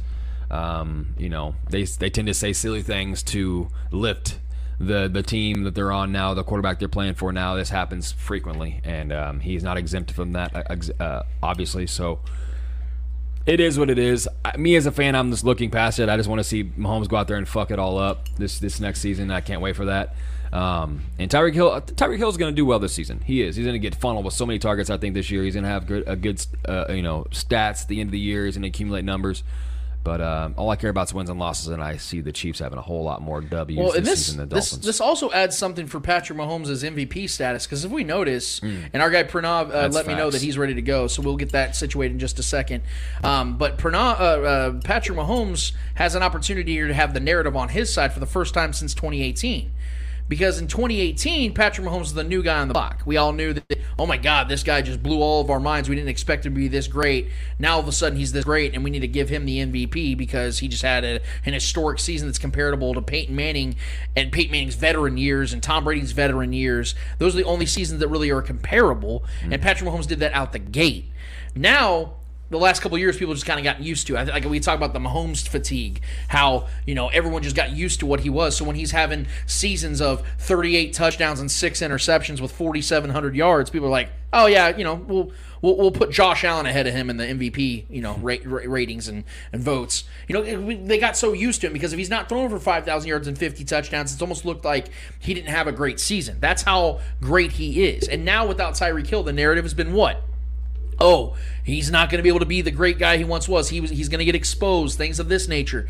That narrative is going to change quickly when Patrick Mahomes goes out there and makes Juju Smith-Schuster an All-Pro again, and Travis Kelce has another 1,000-yard, 10-touchdown season. Then what can they say? And the numbers back it up because again, in a short sample size that we have, Patrick Mahomes is four and one, averaging over 370 yards with eight touchdowns, one interception without Tyreek Hill in the in the in the team, and that's not even including the game that Patrick Mahomes didn't have the, didn't have Tyreek Hill in the regular season game against the Steelers. Right. Like if you add that game into it, it's even more insane numbers. So that's what I'm trying to get people to understand here is that this is this is something that is going to and i know trevor you're right. Like we don't really care about it because we know what we got here in kansas city but to use it as fuel as the ultimate competitor that i talk about patrick mahomes being is something you cannot take lightly. And that's something i'm going to pay attention to because each and every week patrick mahomes is going to view that as this is my week to prove it. This is my week to show that we haven't lost a step that we're going to be just fine without our best threat. It's so weird because Davante Adams is considered the best wide receiver in football. Yet to me, at least from what I've seen, the focus has been more on the Chiefs losing Tyreek than the Packers losing Aaron Rod or than the Packers losing Davante Adams. Maybe it's Right. because Aaron Rodgers is at the end of his career and Patrick is still very much in the early stages of his career. He's just in chapter two. Maybe that's the reason why, but the point still remains that this has obviously been a focus of uh, uh, uh, uh, people are paying attention to so much so that I think that when people see Patrick Mahomes out there having an All Pro season once again, it's going to add to that uh, Patrick Mahomes getting his second MVP, which adds to his legacy Is in my opinion, the greatest quarterback to ever live. And for Andy Reid, I mean, you saw how upset he was. I still won't defend what he did. I won't defend, you know, him calling uh, uh, Or Todd Todd Leabo Yeah. uh, a shock jock. I, I'm not going to do that. I'm not going to listen to that because that, that's that's disrespectful in my eyes. It was an emotional moment. But it's yes, exactly. It shows you. It shows you how much this does actually matter to Andy Reid. Oh, yeah. and if he's going to be so, you think about it. The He's best great at disguising it typically, but that Yeah, one the- he the best- slipped through the cracks. the best head coach quarterback duo in the league is now going to be proving themselves once again. How exciting is that shit? Uh, I'm excited. much, much excite. Much excite, mucho Much excitement. excite. You want to talk about excitement? I'm excited to announce the fact that we have finally our guy. He's gonna be on the show. He's been busy. I get it. It's it's what we all do here, but we're here excited on this Saturday. He's a creator for TWSN, Pranav Shri Raman, joining us today. How we doing, Pranav? I'm doing great. How about you guys? Doing Dude, good. we're doing great. We're, we're so glad to to have you on today, bro. I, I hit you up a few weeks ago and I was like, look, you, you keep me in line sometimes on Twitter, man. Not everybody not everybody has my respect, my attention when it comes to that stuff because I know a lot of people on here just to start shit. But you're somebody that I know is out here trying to create content, trying to give good viewpoints, give uh, you know give give some insight from where you're seeing things in the world of sports. And you guys at TWSN are across the board. So that's actually where I want to start, man. How did you uh, start with TWSN? What got you? What what what made you a Chiefs fan? All these things, man. We want to know about you, bro. So yeah, um, I got started at TWSN by uh, reaching out to one of my friends who works there, and then um, eventually I just got going as a writer, and then started creating YouTube videos, stuff like that. Um, and then eventually I wanted to expand my role, not just do writing or not just do YouTube, but like break down film, stuff like that, um, to really just kind of educate the fan um, and like give my viewpoints on things, like you mentioned. And I became a Chiefs fan. I grew, uh, I was born and grew up in Overland Park, Kansas, for um, about six years, and then I moved to Virginia for two years. Currently, I live in St. Louis, but yeah, always been a Chiefs fan. Um, I wasn't born a Royals fan. I didn't get into baseball much until I moved into St. Louis, um, where I volunteer for the Cardinals. Um, so yeah, it um, th- th- that journey has been pretty much my life journey. That's awesome, man. That's awesome. Well, I, I wanted to get your thoughts because now we know that Kansas City, your native land, my native land, Trevor's native land, is now a host city for the 2026 FIFA World Cup. Man, what are your thoughts on this? I'm so excited. I'm so excited. I saw it as soon as as the news released, and I talked to my dad saying we got to go. Um, 2026. I mean, it's a once in a lifetime opportunity um, to go see a World Cup hosted in our city, which makes it even more special. Um, so yeah, I'm beyond thrilled that it's coming to Arrowhead. Absolutely, man. So I started the show off uh, with some Chiefs thoughts and viewpoints and opinions when it comes to the transition of the Tyreek era. I don't. We're kind of over the whole podcast side of things because we know what Tyreek was doing, regardless of whether it was the right thing to do or not. The point is, I wanted to alleviate some anxiety, some fear from Chiefs fans about the the transition and how this offense is going to be fluid without Tyreek Hill. And I broke the numbers down about how Travis Kelce, with or without Tyreek, has been a Hall of Fame tight end. And I think that the Juju Smith Schuster signing has been very much slept on. Now, I think Mecole Hardman's going to have a really good year. I think MVS adds an X factor of being a guy that breaks the top off of the defense. I think there's some really talented individuals in this offense that are going to contribute and help Patrick Mahomes lead this team, hopefully back to another Super Bowl. But these two guys in particular are the ones that I focus on the most because I think they're the ones that Patrick Mahomes is going to trust and lean into the most this season. Obviously, Travis Kelce's been his his career long tight end and his career long best friend, pretty much. And then Juju is a guy that I think is going to fit this offense seamlessly. We all know that Andy Reid wanted him a year previous, sending him pictures of the Lombardi Trophy. They know this guy can fit this offense and be very productive because they've seen him do it with the tail end of the career Ben Roethlisberger, Duck Hodges, you know, a Mason Rudolph. They got Patrick Mahomes. What are your thoughts on this transition? Who are you looking at? Do you agree with me that Juju and Travis are the guys, or do you think somebody else is going to be that dude that emerges as that wide receiver one?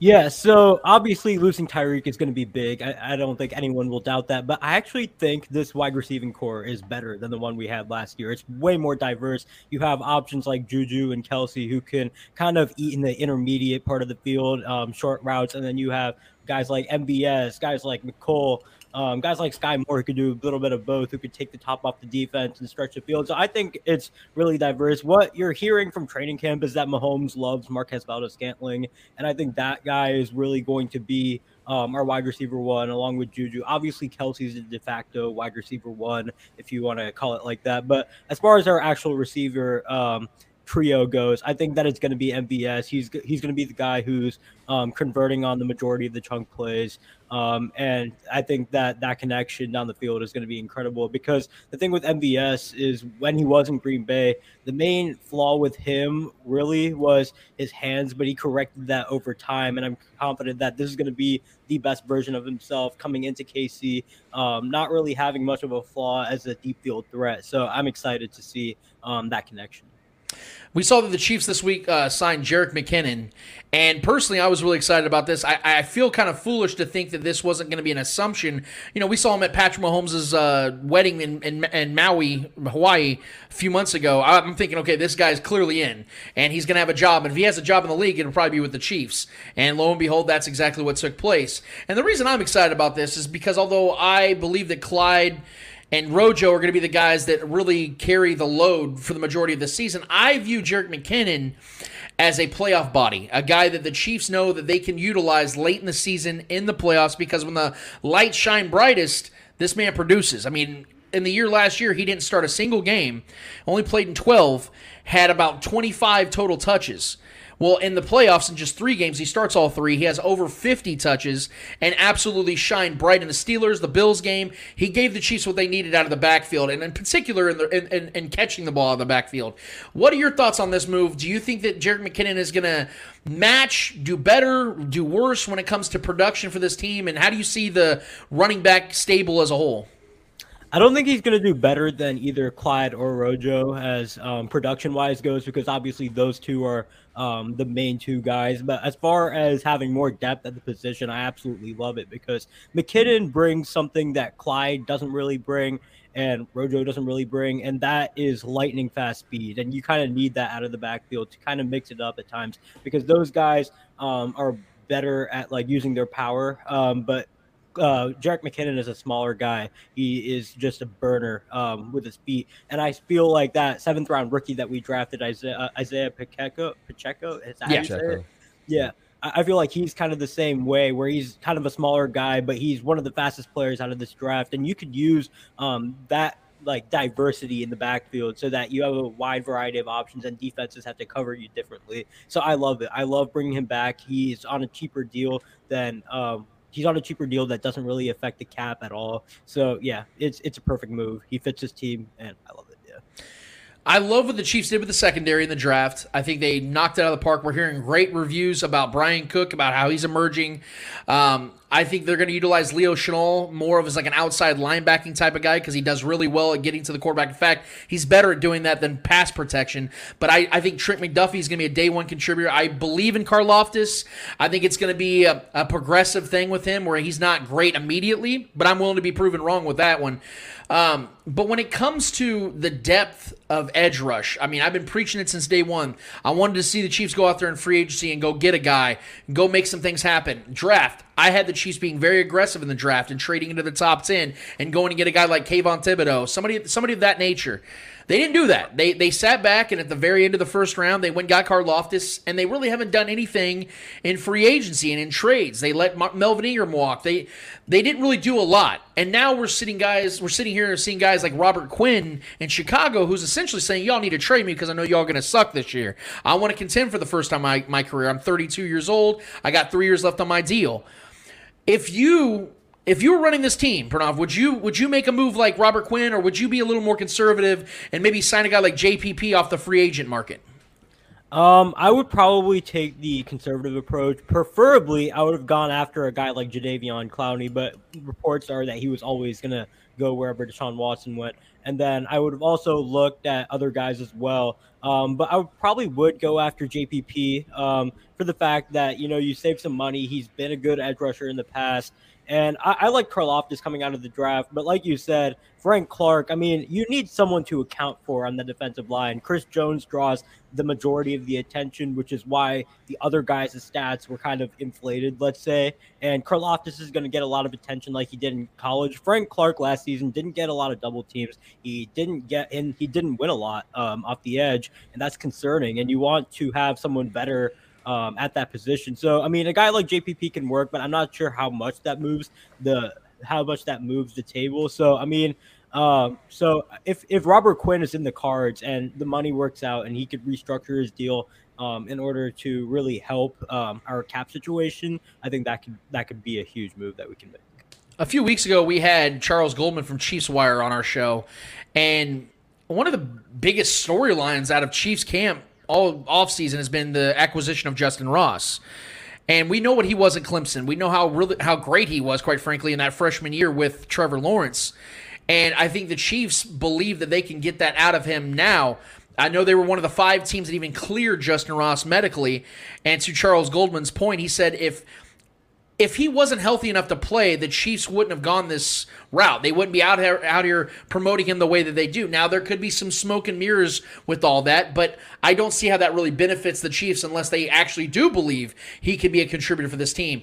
What are your takeaways when it comes to Justin Ross? Do you think this guy is going to make the team? And if he does, do you think he's a guy that could really blow up on the spot, or is he's going to be more of a project?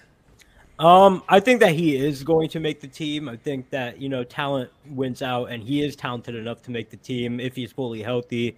Um, but I think that he's probably going to be more of a project, not in the sense that you know he has the physical attributes that you need to build up and mold into like a knowledgeable receiver, a talented receiver. But I think that he already has the talent, but just working through the stages of, you know, um, completely clearing him and then seeing like what works best for him, what role works best for him, whether that is a YAC guy, whether that's down the field, whether that's intermediate, really seeing what mold he fits within the offense. And you have to do that throughout preseason mainly. I think that's where he's going to get the most of his reps to really figure that out. Um, but yeah, I think it's going to be somewhat of an easing in process that you probably won't see with a guy like Skyy Moore, who is drafted to play a specific role. I think that Justin Ross is kind of going to be more eased in. And if you're going to see him this season, um, it's probably going to be later on in the season rather than in the early weeks. That makes sense. That makes a lot of sense. You know, the the one of the things that led me to hit you up, man, and say, hey, we got to have you on the show is, you know, when you you came at me about Orlando Brown Jr., I was like, oh shit. My guy Pranav, man, he ain't, he ain't he ain't about what I'm saying. He don't like what I'm saying about my guy Orlando Brown. I'm over here hyping him up and you know comparing him to Trent Williams, and you you put a toe tag on me, dude. You, you really you really zipped that bag over me, man. You put the body bag on me, and you threw the dirt. Um, but in all seriousness, uh, I really do want to get your thoughts on Orlando Brown Jr. as a whole, the situation. Mm-hmm. We know he just signed with the Delta Sports Group. Michael Portnoy, I believe, is his direct agent. Uh, a new situation. I think this is the first time Michael Portnoy has actually represented a, a pro athlete. Uh, so it is kind of strange how this is all developed. But, uh, but Orlando Brown said there was a, a lot of uh, things that they, they bonded on when it came to personal life stuff. So you can take that as you want. But the the part the, the part I'm in I'm interested in is how is this going to help the Chiefs and Orlando Brown Jr. meet and agree to an extension, a contract extension before that July 15th deadline. I think it's going to happen because I think the Chiefs had this in motion all the way back, ironically, to where they were trying to get Trent Williams and, and pay him an ex- exponential amount of money and to get that extension for him, even though he was already in his 30s. Orlando Brown is a lot younger than Trent Williams, and I think that they know that they got to pay him what he's worth. And I think the market's sitting around five years, 116.6 million total. And Orlando Brown is on a tag right now for about $16 million. He knows the leverage he has. He knows the Chiefs don't want to go into the season without him. How do you think this is all going to shake down? I think that he's eventually going to get, get extended. Um, I agree in that sense. I'm not sure if he's going to get a deal that surpasses Trent Williams. Um, but I think that he's going to get somewhere kind of close to there because of his age, because of the fact that he's remained relatively healthy. Uh, my concern with Orlando Brown, and he improved upon it this season, was coming into this season, he wasn't like the most prolific pass blocker. And I understand that. He was in Baltimore, and his run blocking is absolutely elite. Um, but I mean, he, he improved upon his pass blocking this season, which was encouraging to see. Um, what I would like to see going into next season was um, how he deals with speed rushers. Like we saw in that Dallas Cowboys game, how Micah Parsons was, and Micah Parsons did this to everyone, but um, he was he was like Micah Parsons, as soon as the ball was snapped, he was getting off the edge so quick and burnt past Orlando Brown. Oh, I mean, he's not going to keep up with Micah Parsons, guys like that, with foot speed, but maybe with a little bit more hand fighting as a pass blocker, he can improve that area. But as far as when you're considering his age, how much more he can get better, um, I would I would probably max him out. Yeah, I agree. Yeah, yeah, because those, le- those left tackles aren't just walking around. You know, you gotta right. you gotta lock them up when you get them. And for what the Chiefs gave up to get him, I think that kind of told us what exactly they wanted to do with him, and I think that's to extend him for the next five to six years. Um, I have a couple NBA questions for you, Pranav, because I know you're I know you follow the NBA really closely. Um, this was a, a, legacy builder for the Warriors, winning the NBA Finals, albeit against a, a, Celtics team that doesn't really have a true superstar, but nevertheless, I, I think this really does uh, build a debate. Uh, Trevor and I have actually talked about this a lot on and off air about where Steph Curry now resides amongst NBA all time players. But first and foremost, I want to get your thoughts on the NBA Finals and where you have Steph Curry in the all time, like the upper echelon of, of all time NBA great players. Is he in your top 10? And if he's not, where's he at? So I would probably say he's around my top 10. I would say the 8 through 11 range. I haven't decided where I would exactly place him in that range. Um, but as far as the series goes in general, I mean, Jayson Tatum, I have to say, sadly, was extremely underwhelming, especially as a scorer. Like throughout mm-hmm. four games, I'm, I have not seen the updated stat, but uh, outside of shots in the restricted area on two point field goal attempts, he was shooting seven for 37, which is mind bogglingly bad. Um, I mean, his playmaking was good, his defense was good, but that's not going to cut it if your scoring is not up to par in the NBA Finals against the second best defense in the league. Um, I mean, Boston outside of Tatum did not have anyone who could really create advantages for others to score. And when you don't have that guy clicking on all cylinders, it's really tough to beat a team like the Golden State Warriors. And as far as the Warriors go, I mean, they have I mean, we talk we we could talk about Andrew Wiggins and what he meant to them all day. I mean, defensively, right. offensively, not just his scoring, but getting those second chance rebounds um, in order to get open Curry shots. I mean, what he did was absolutely incredible, and it's going to be weird to see how they fix this money situation that they have because they already pay the largest tax bill in NBA history. It's going to be weird to see how they they're going to extend Wiggins and they have to extend Poole and they still need to keep the rest of the roster intact, which is going to be really interesting to see um, how they can do that while still contending for championships. But as far as Steph Curry's legacy goes, I mean um, I think his peak, at, like at his best, is easily better than Magic Johnson. Like at his very best, he's better than Magic Johnson. Um, but in terms of longevity, I think he's kind of closing in already because Magic Johnson didn't have the longest career. And if Steph Curry gets one more All Star level season, two more All Star level seasons, um, the argument for Magic being higher than him all time starts to kind of fade out, in my opinion. See, Pranav, I'm really glad to hear that. I'm glad that you are a longevity guy because that's how I've always felt about a lot of other debates. Uh, in particular, I don't know where you stand on it, but this is something I've always stood on when it comes to LeBron James and the GOAT debate. He's my goat, yeah. Yeah, thank you. Because of the fact, see, Pr- Pranav's our guy, bro. He's already a friend of the show. This is this is my dude already. Because longevity has to matter. I hate, I and I mean I hate. It's one of my biggest sports pet peeves is when people dismiss longevity as if that's just something that's given.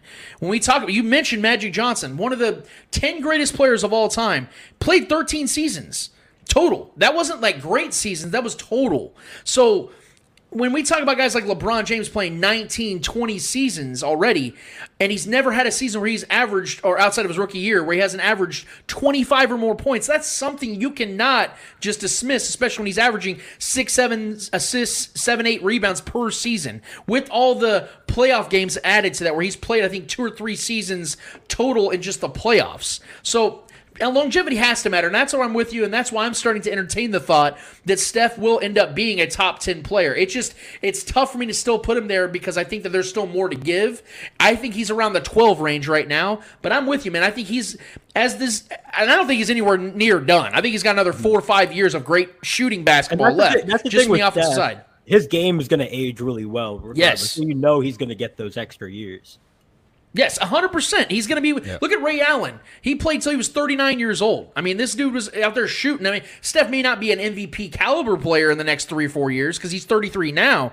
But if he can still be a guy that's dropping 20 a night, that to me adds to his legacy because to your point, it's a longevity thing. And speaking of longevity, the Lakers are a mess right now, man, and I, I, gotta I gotta hear from you. Uh, I think it's inevitable that Russell Westbrook's getting traded, which is why I think that the, the Lakers are honestly going that route about oh you know Darvin Ham, the new head coach. Oh, we, he's one of the greatest players of all time. They're they're upping his trade value in my eyes. I think he's gonna get traded. I think you could see a team like the Hornets or the Pacers or a team like that that will give some role players back I think guys like Zach LaVine are interested in playing for the Lakers. I don't know how possible it is. Reel this one in for me, though, man. How do you see this offseason going for the Lakers?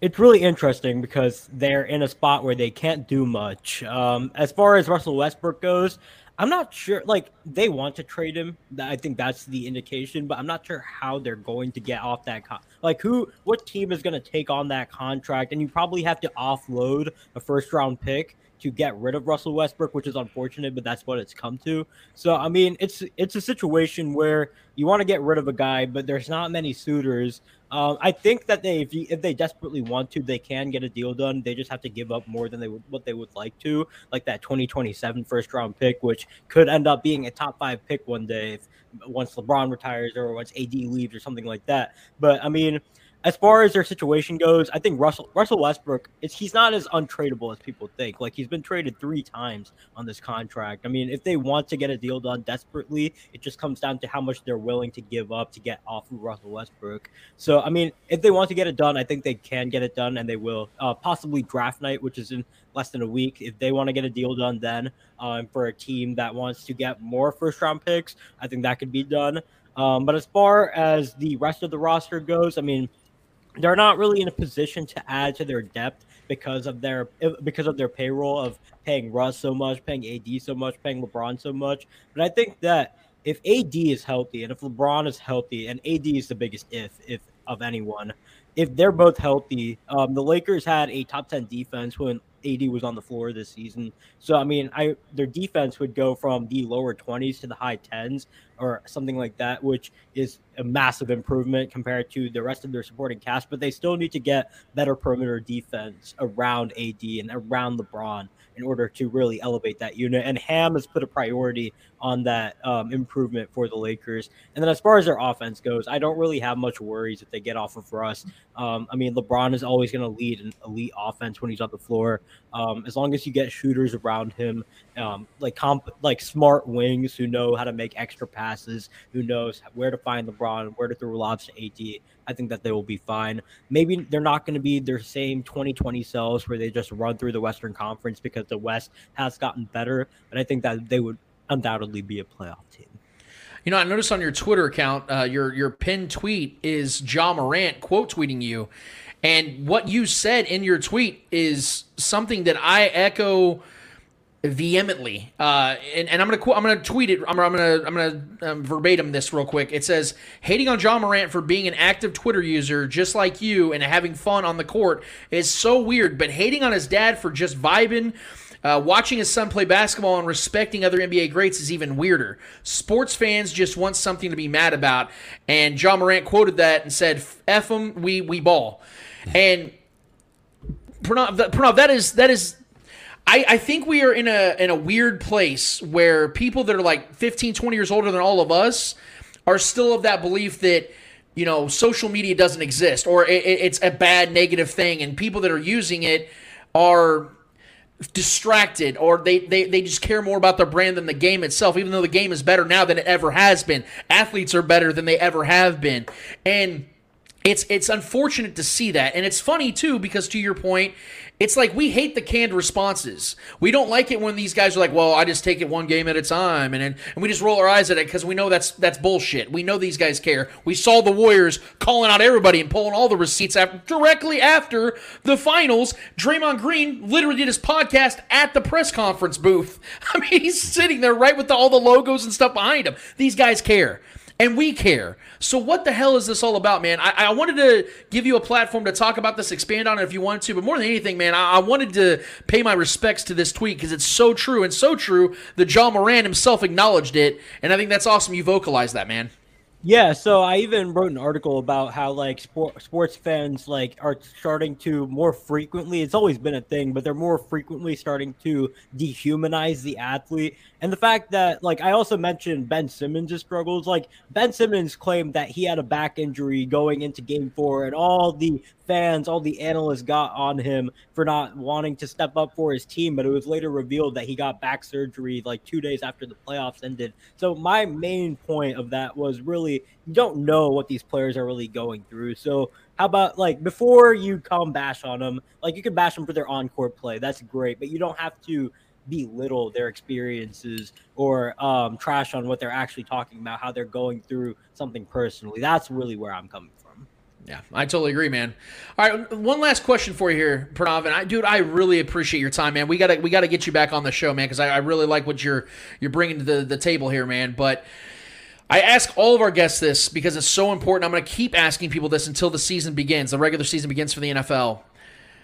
Looking at the AFC landscape, and seeing how aggressive these teams were and how they were like to hell with the Chiefs, man. We're sick of them dominating. We're sick of them, you know, representing the AFC and the AFC Championship. It's practically a, a, Chiefs invite now, where it's at Arrowhead each and every week. We're sick of seeing Patrick Mahomes dominate. We're sick of seeing Andy Reid just continually put himself in the upper echelon as one of the three greatest head coaches to ever live looking at all these moves and the aggressiveness and how the Chiefs were rather conservative this offseason, do you believe that the Chiefs are still that class, the top of the, the mountain here, and that Patrick Mahomes is going to be the guy that represents the AFC once again? Or do you think that there is a changing in the guard here? Maybe the Bengals, maybe the Chargers finally decide to, to get their heads out of their ass and, and, and play to the level of their capabilities. Do you think the Bills finally take down the Chiefs? Do you think that the Ravens put it together and Lamar Jackson does something different than he's done in the last four seasons? What are your thoughts on the AFC landscape as a whole?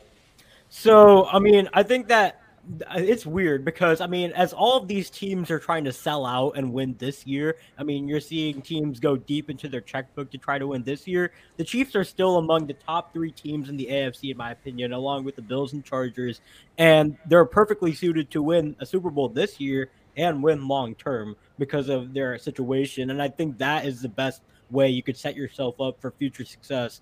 Um, I mean, as far as the rest of the AFC goes, I think that obviously there's tier one with the Bills and Chargers.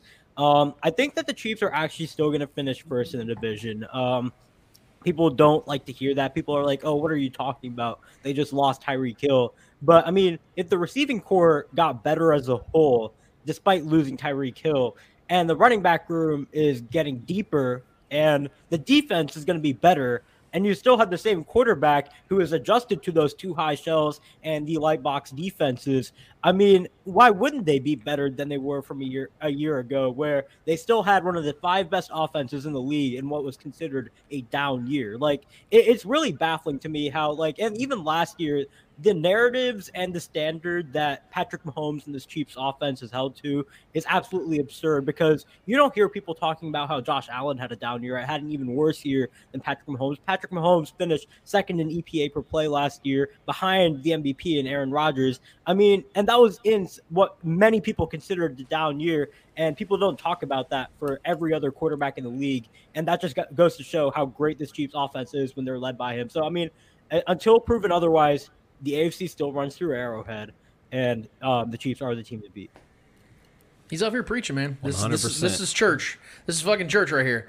that is Pranav Sri Raman, my dude. Uh, I, I appreciate and respect everything you say, man. Even when, like I said, even when you you've challenged me on Twitter and stuff, you've always come at it with a a representation of look, let's have a conversation. Let's not trying to body bag people. That that's what I appreciate from you, bro. It's all fun. It's all it's what we do here, bro. And and before you get out of here plug away. Tell the people where they can find you, your social medias, your content, everything, man. We want people to follow you.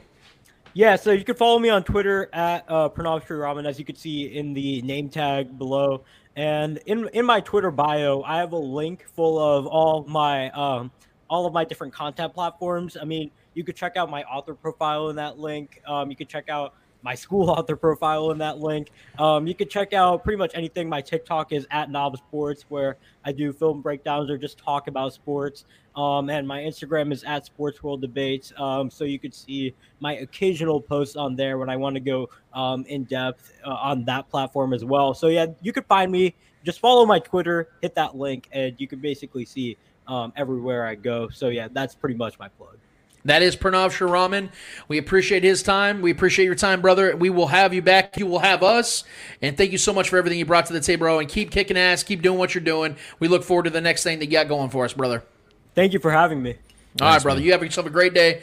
That's our guy Pranav Sri Raman, man. That was awesome. Uh, it's always good to have guests on here. Yeah, is it un, is it, okay? Um, it's always great to have guests on here that can talk about multiple sports. And, it's no offense to anybody else because we know what we're having on. You know, we have guys like Seth Kaiser and people like that. We know that it's here for Chiefs talk. Yeah. When we have guys like Pranav and uh, Mark Gunnels and guys like that, we know that they can bring it when it comes to NBA talk. And you and I, we, we can make a whole other podcast about NBA talk because you and I, we love the NBA. We can talk talk about that. And I appreciate Pranav's thoughts on on all things uh, NFL, all things NBA. I hope you guys follow him, man. He's got a he's got a really good thing going, and we appreciate him and we thank him for being on the show with us. And we will have him back uh, primarily in the football season as well because he's got good viewpoints on the Chiefs. And I love hearing his story and stuff because I honestly didn't even know half that stuff about him being uh, born in South in, in OP. You yeah. know, growing up out here, he's he's a native out here, man. That's really cool to see. Um, but something I actually want to dive in briefly before we get to uh, our, our final segment of the day I want to talk a little bit about the NBA Finals, Trev, and I know you got a lot of thoughts on this. Um, I, I, will let you just kick it off, man, because I know that you you've been really fuming on the way this went. Because you and I, we picked the Celtics in six. Yeah. The Celtics ended up losing in six to the Warriors. Um, I will say that I, I I left this series very unsatisfied because of the fact that I felt that the Celtics did not bring their best. And I, I'll credit the Warriors because I think the Warriors, they practically played four on five for the majority of this series, with Draymond being total ass for the majority of this series. He got better in game six. He played really well. I'll give him that. But he wasn't nearly what Draymond has been over the last six, seven years. And I think that this is a testament to Steph Curry and to Klay Thompson and Andrew Wiggins, like our guy Pranav brought up. Andrew Wiggins has really cemented himself. He has a legacy now. Uh, guys like Jordan Poole, all these guys, they pulled their own weight. But it's disappointing because I think that the Celtics left a lot on the table. I, I don't think they, they played anywhere near to their capabilities, even with the Warriors being a great dynasty and all those things. They had opportunities they squandered. Their turnovers were abysmal. I mean, Jayson Tatum set the new record for turnovers for a single playoffs. Mm. He, he took that from LeBron James. He has over 100 turnovers in the playoffs. That's by far the most now. And the final game was a testament of all of it. They had 22 turnovers. That's unacceptable in the NBA playoffs and the finals, man. And you work so hard. You guys work so diligently, beating KD and Kyrie to get out of the first round. Then you go and beat Giannis, the defending champions in the in, in the semis. And then you go and beat uh, the Heat, a proven team that just got to the finals two years ago with Jimmy Butler, who has a Hall of Fame Hall of Fame status in the playoffs. You beat them. And then you go to the, the finals and the biggest stage of it all, and Jayson Tatum just shits the bed.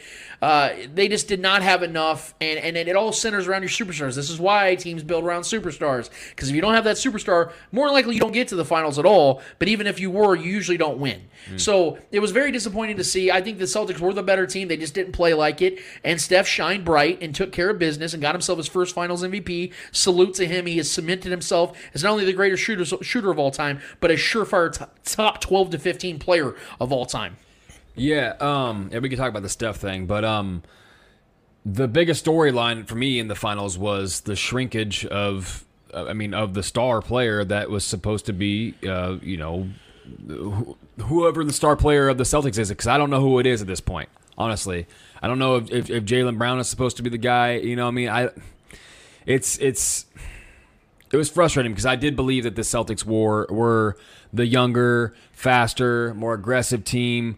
Up would up the pace in the series, force the older guys of the of the Warriors to uh, um, you know oblige and try to play to their pace, and they would do that at times. This was most of these games were games of runs. It- there was never like a, a balanced attack on both sides. It was always the the Warriors would go on a twenty to seven run, and then the Celtics would go on like a, a thirty to fourteen run. You know, there was always like this. It was always that. Um, but Jayson Tatum shrunk um, in this series. He had big moments in certain games. Obviously, he had some big games. Um, he'd have little hot streaks here and there, uh, but he would cool off way too quickly. Um, and- and, you know, and, um, as our guy just alluded to here a minute a minute ago, he you know he he was not finishing in the in the in the paint. Honestly, not a lot of people on the, on the not a lot of the players in the Celtics were, were finishing in the paint. Uh, a lot of the the attempts there they were depending on Horford to hit shots. Uh, granted, he was hitting shots. He had big moments in, the, in these games too, as well. But Marcus Smart had to step up and be a scorer a lot of times more than he probably should have because Tatum was shrinking. I think he had 13 points in the last game.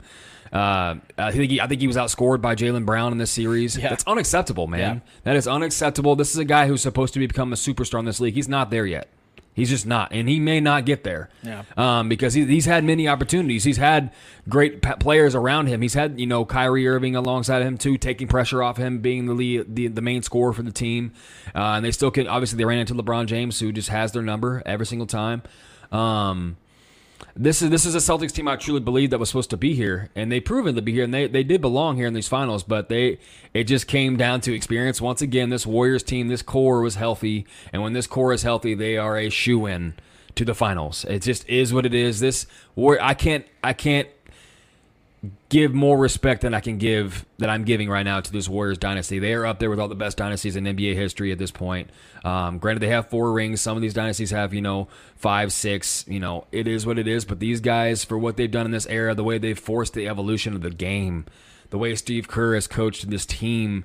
Um, and just the, the, the uniqueness of this this this um, this core, this Yeah. you know, with Draymond being you know the the facilitator and the the, the elite defender, uh, Klay being arguably the second greatest shooter of all time, with Steph being uh, unquestionably the greatest shooter of all time. I mean, the, the prowess offensively that these guys have is um, arguably unmatched um, in any dynasty. I mean, you had the Spurs who were very traditional, and they they had Manu Ginobili who had the flair, but they had Tim, Timmy D who was just Mr. Reliable, go get a double double and get the dub. Uh, they were not a boring type of basketball. They were exciting, but they did it in a pretty conventional way. Nothing like out of the ordinary. They were just very good at, good at what they did.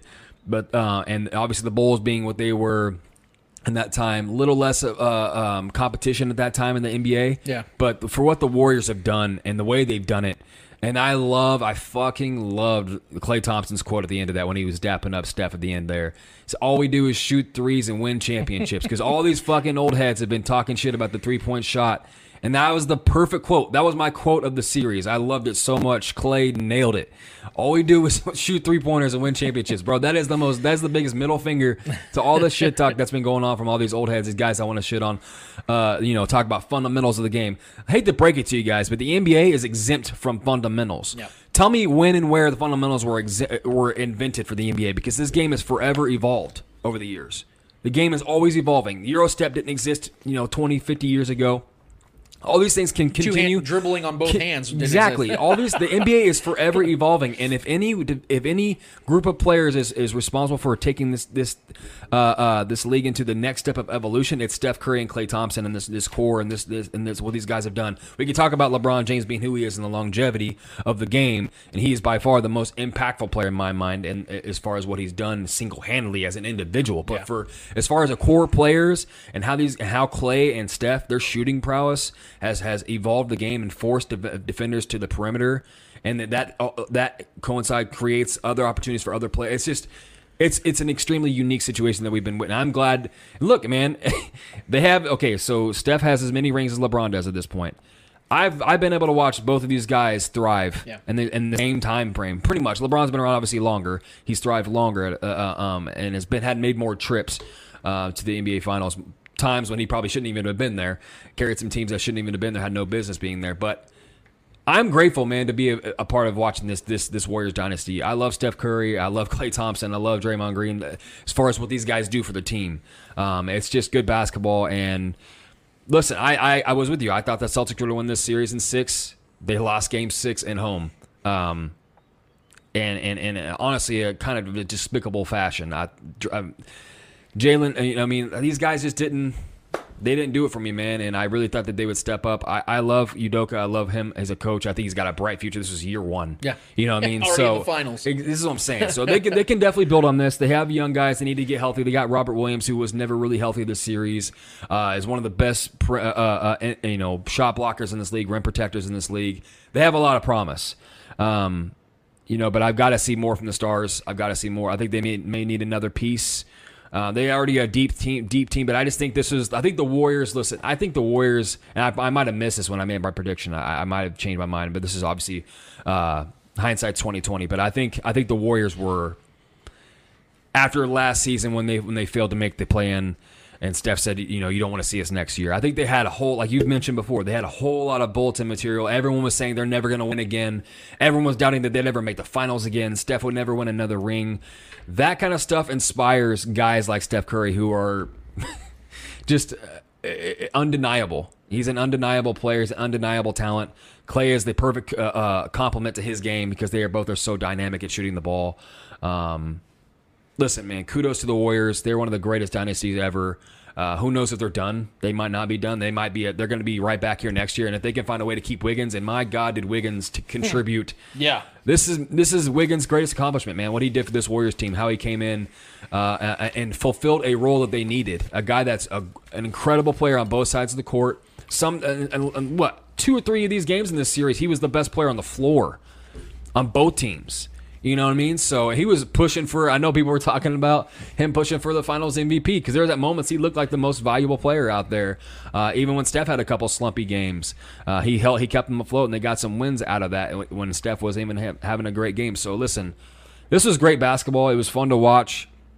I'm just glad there wasn't like a lot of blowouts like the majority of the postseason Yeah. was. It was it was insane how many postseason uh, how many blowouts there was in this postseason. It was actually kind of boring to be honest. Like who's gonna blow who out? Like is it people trading blowouts. That was kind of become you know annoying at a point. But this was a good competitive series. Guys were getting chippy. It was good basketball.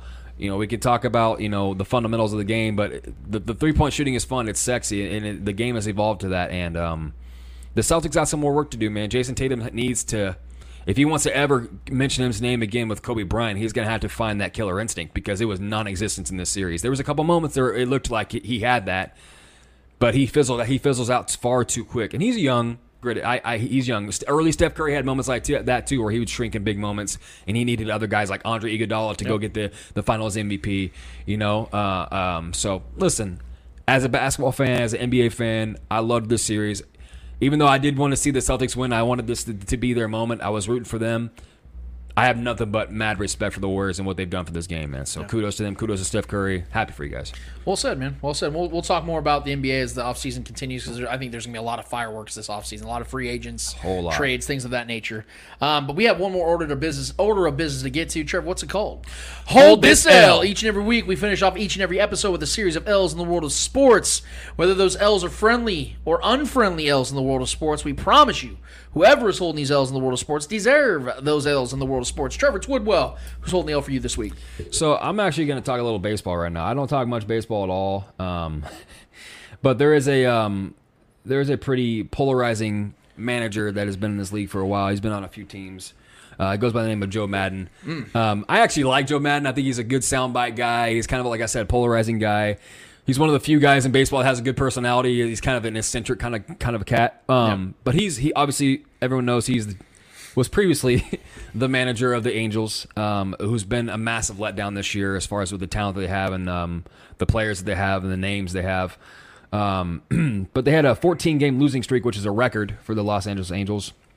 Um, I'm just gonna play this clip real quick here. This was uh, this was um, Tim uh, Kurkjian reporting. let me just let me just lay it out real quick then. Um, so Joe Madden during this 14 game skid, this losing streak, uh, decided he was gonna uh, go cut his hair into a mohawk uh, to somehow, as if that was somehow gonna stir the stir the bunch of the guys in, in in the locker room and maybe create some new. Maybe some other guys would follow suit and go mohawk with them. You know, some guys grow mustaches. Baseball's a very uh, uh, um, there's a very uh, superstition uh, built into the game. Yeah. more than any other sport. Um, so I, I like this about him, but this is this is uh, this is actually what uh, led to his demise. Let me play this real quick. This is Tim Kurkjian. Here, hold on one second. Here we go. After consecutive loss number 12, Maddon got a mohawk haircut to try to awaken his team. But the players never saw it. He was fired. so um, I'm not trying to dance on the grave of, of, of, of Joe Maddon here, um, but he went ahead and, and tried to do the mohawk thing to inspire his guys in the locker room. But as Tim Kurkjian alluded to, the players never saw it because he was fired before he even have a chance to get into the dugout into the locker room to even see his guys to try to you know you know try to create some kind of spark. Um, so i just thought that was funny. I didn't want to like not 'cause i don't ever talk baseball um, and there's a lot of other l's that can have gone out this week but i just wanted to throw that one out there just for fun because i don't talk baseball so i figured if i'm talking ba- baseball it might as well be an l right? So uh, you can't say mlb without an l right? Nice. so joe maddon do me a solid favor and Hold this L. I didn't want to. I, I'm like, I know the guy's jobless right now, and I know for sure he's gonna find another job because he always does. Um, but yeah, I just thought that was just too funny not to talk about, man. You guys remember the narrative that was going around for the longest time? And I know I, I've always said that, that the only people that don't believe LeBron James is the greatest basketball to ever live are people that just hate LeBron James or just overly worship Michael Jordan. Or you're just some delusional Kobe Bryant fan that thinks somehow he was the greatest basketball player ever. Um, those are the only people that don't believe that LeBron's the greatest ever. Because if you actually just watch basketball and just and watch it without any true bias, you will see that there's never been anybody that's replicated it. But there was this narrative that was going around when LeBron was going to the finals every single year for almost an entire decade. That well, of course he's going to the finals every year because he plays in the Eastern Conference. The Eastern Conference is so easy. You you know anybody could do what he did, or it just wasn't as impressive. Even though only Bill Russell and the six Hall of Famers he had in the Celtics teams back in the day were the only others to ever do that, and that was before the modern era of basketball, Right. where there was only eight teams in the league. You win one playoff series, you're in the final. So it was much easier for guys like that. So what LeBron did was significant, and it's historic in my eyes. But that's always been a knock on him is that oh well yeah he was the Eastern Conference so yeah of course he got there eight, eight straight years yeah well I wanted to read this real quick um, so LeBron left the Eastern Conference in 2018 correct Trevor Correct. went to the Lakers correct in the Western Conference Correct. the very next year, the Raptors, who LeBron owned for several years in the playoffs in a row, made the finals. Got Kawhi Leonard and won the finals because the Warriors obviously were broke down. Klay and KD got hurt. The next season, LeBron's back in the finals, but in the Western Conference with the Lakers, and the Heat, a former team of LeBron's, gets to the finals. The Lakers win with LeBron James. 2021, the Bucks represent the Eastern Conference and beat the Suns in the finals. And then in 2022, we all know the Celtics represented the East, another team LeBron has dominated for the majority of his career and kept from the finals, and played the Warriors and ultimately lost. Do you guys see the trend here? The four years that LeBron James has been out of the Eastern Conference, a new team has represented the Eastern Conference. What's that tell you? It tells you that the Eastern Conference wasn't actually all that bad. It was the fact that LeBron James was just that great. That's the point I'm trying to make here. Was it the superior conference? No. The Western Conference was the better conference for the majority of LeBron's career. That doesn't take away from what he did because of the fact that he did that with multiple franchises, with countless starting lineups and countless coaches. Hmm. That's the thing we got to remember in all this is that he was the only consistent piece through all of it. It wasn't like he had a Scottie Pippen throughout the entire thing or a Phil Jackson throughout the entire Well, thing. and, and, and mind you, a lot of these rosters were better than the rosters he was on. These teams he was leading to the finals. So a lot of these teams were similar to that are making the finals. The now. final one, the final time he went to the finals in the Eastern Conference was 2018. Yep.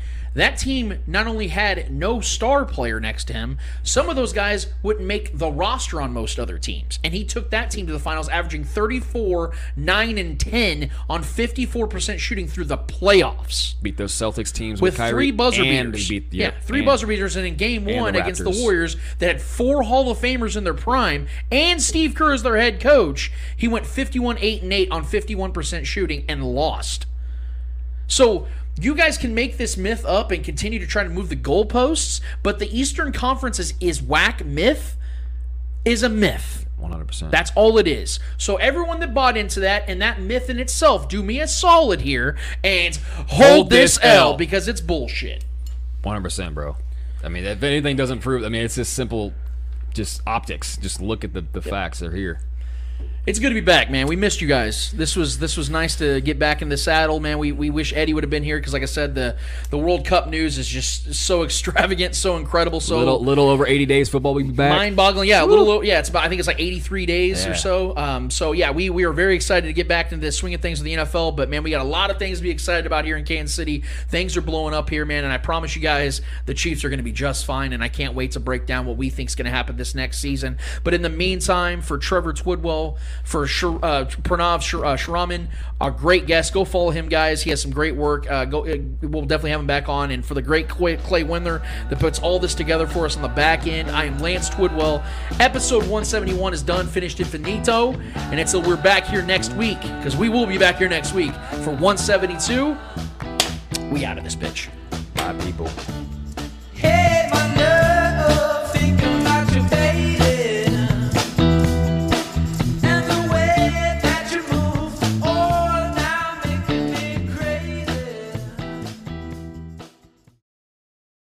We're gonna get out of this bitch. Thank you so much for listening, guys. See ya. You are tuned into the spoke. I might actually stick. I might actually stick around for a little bit.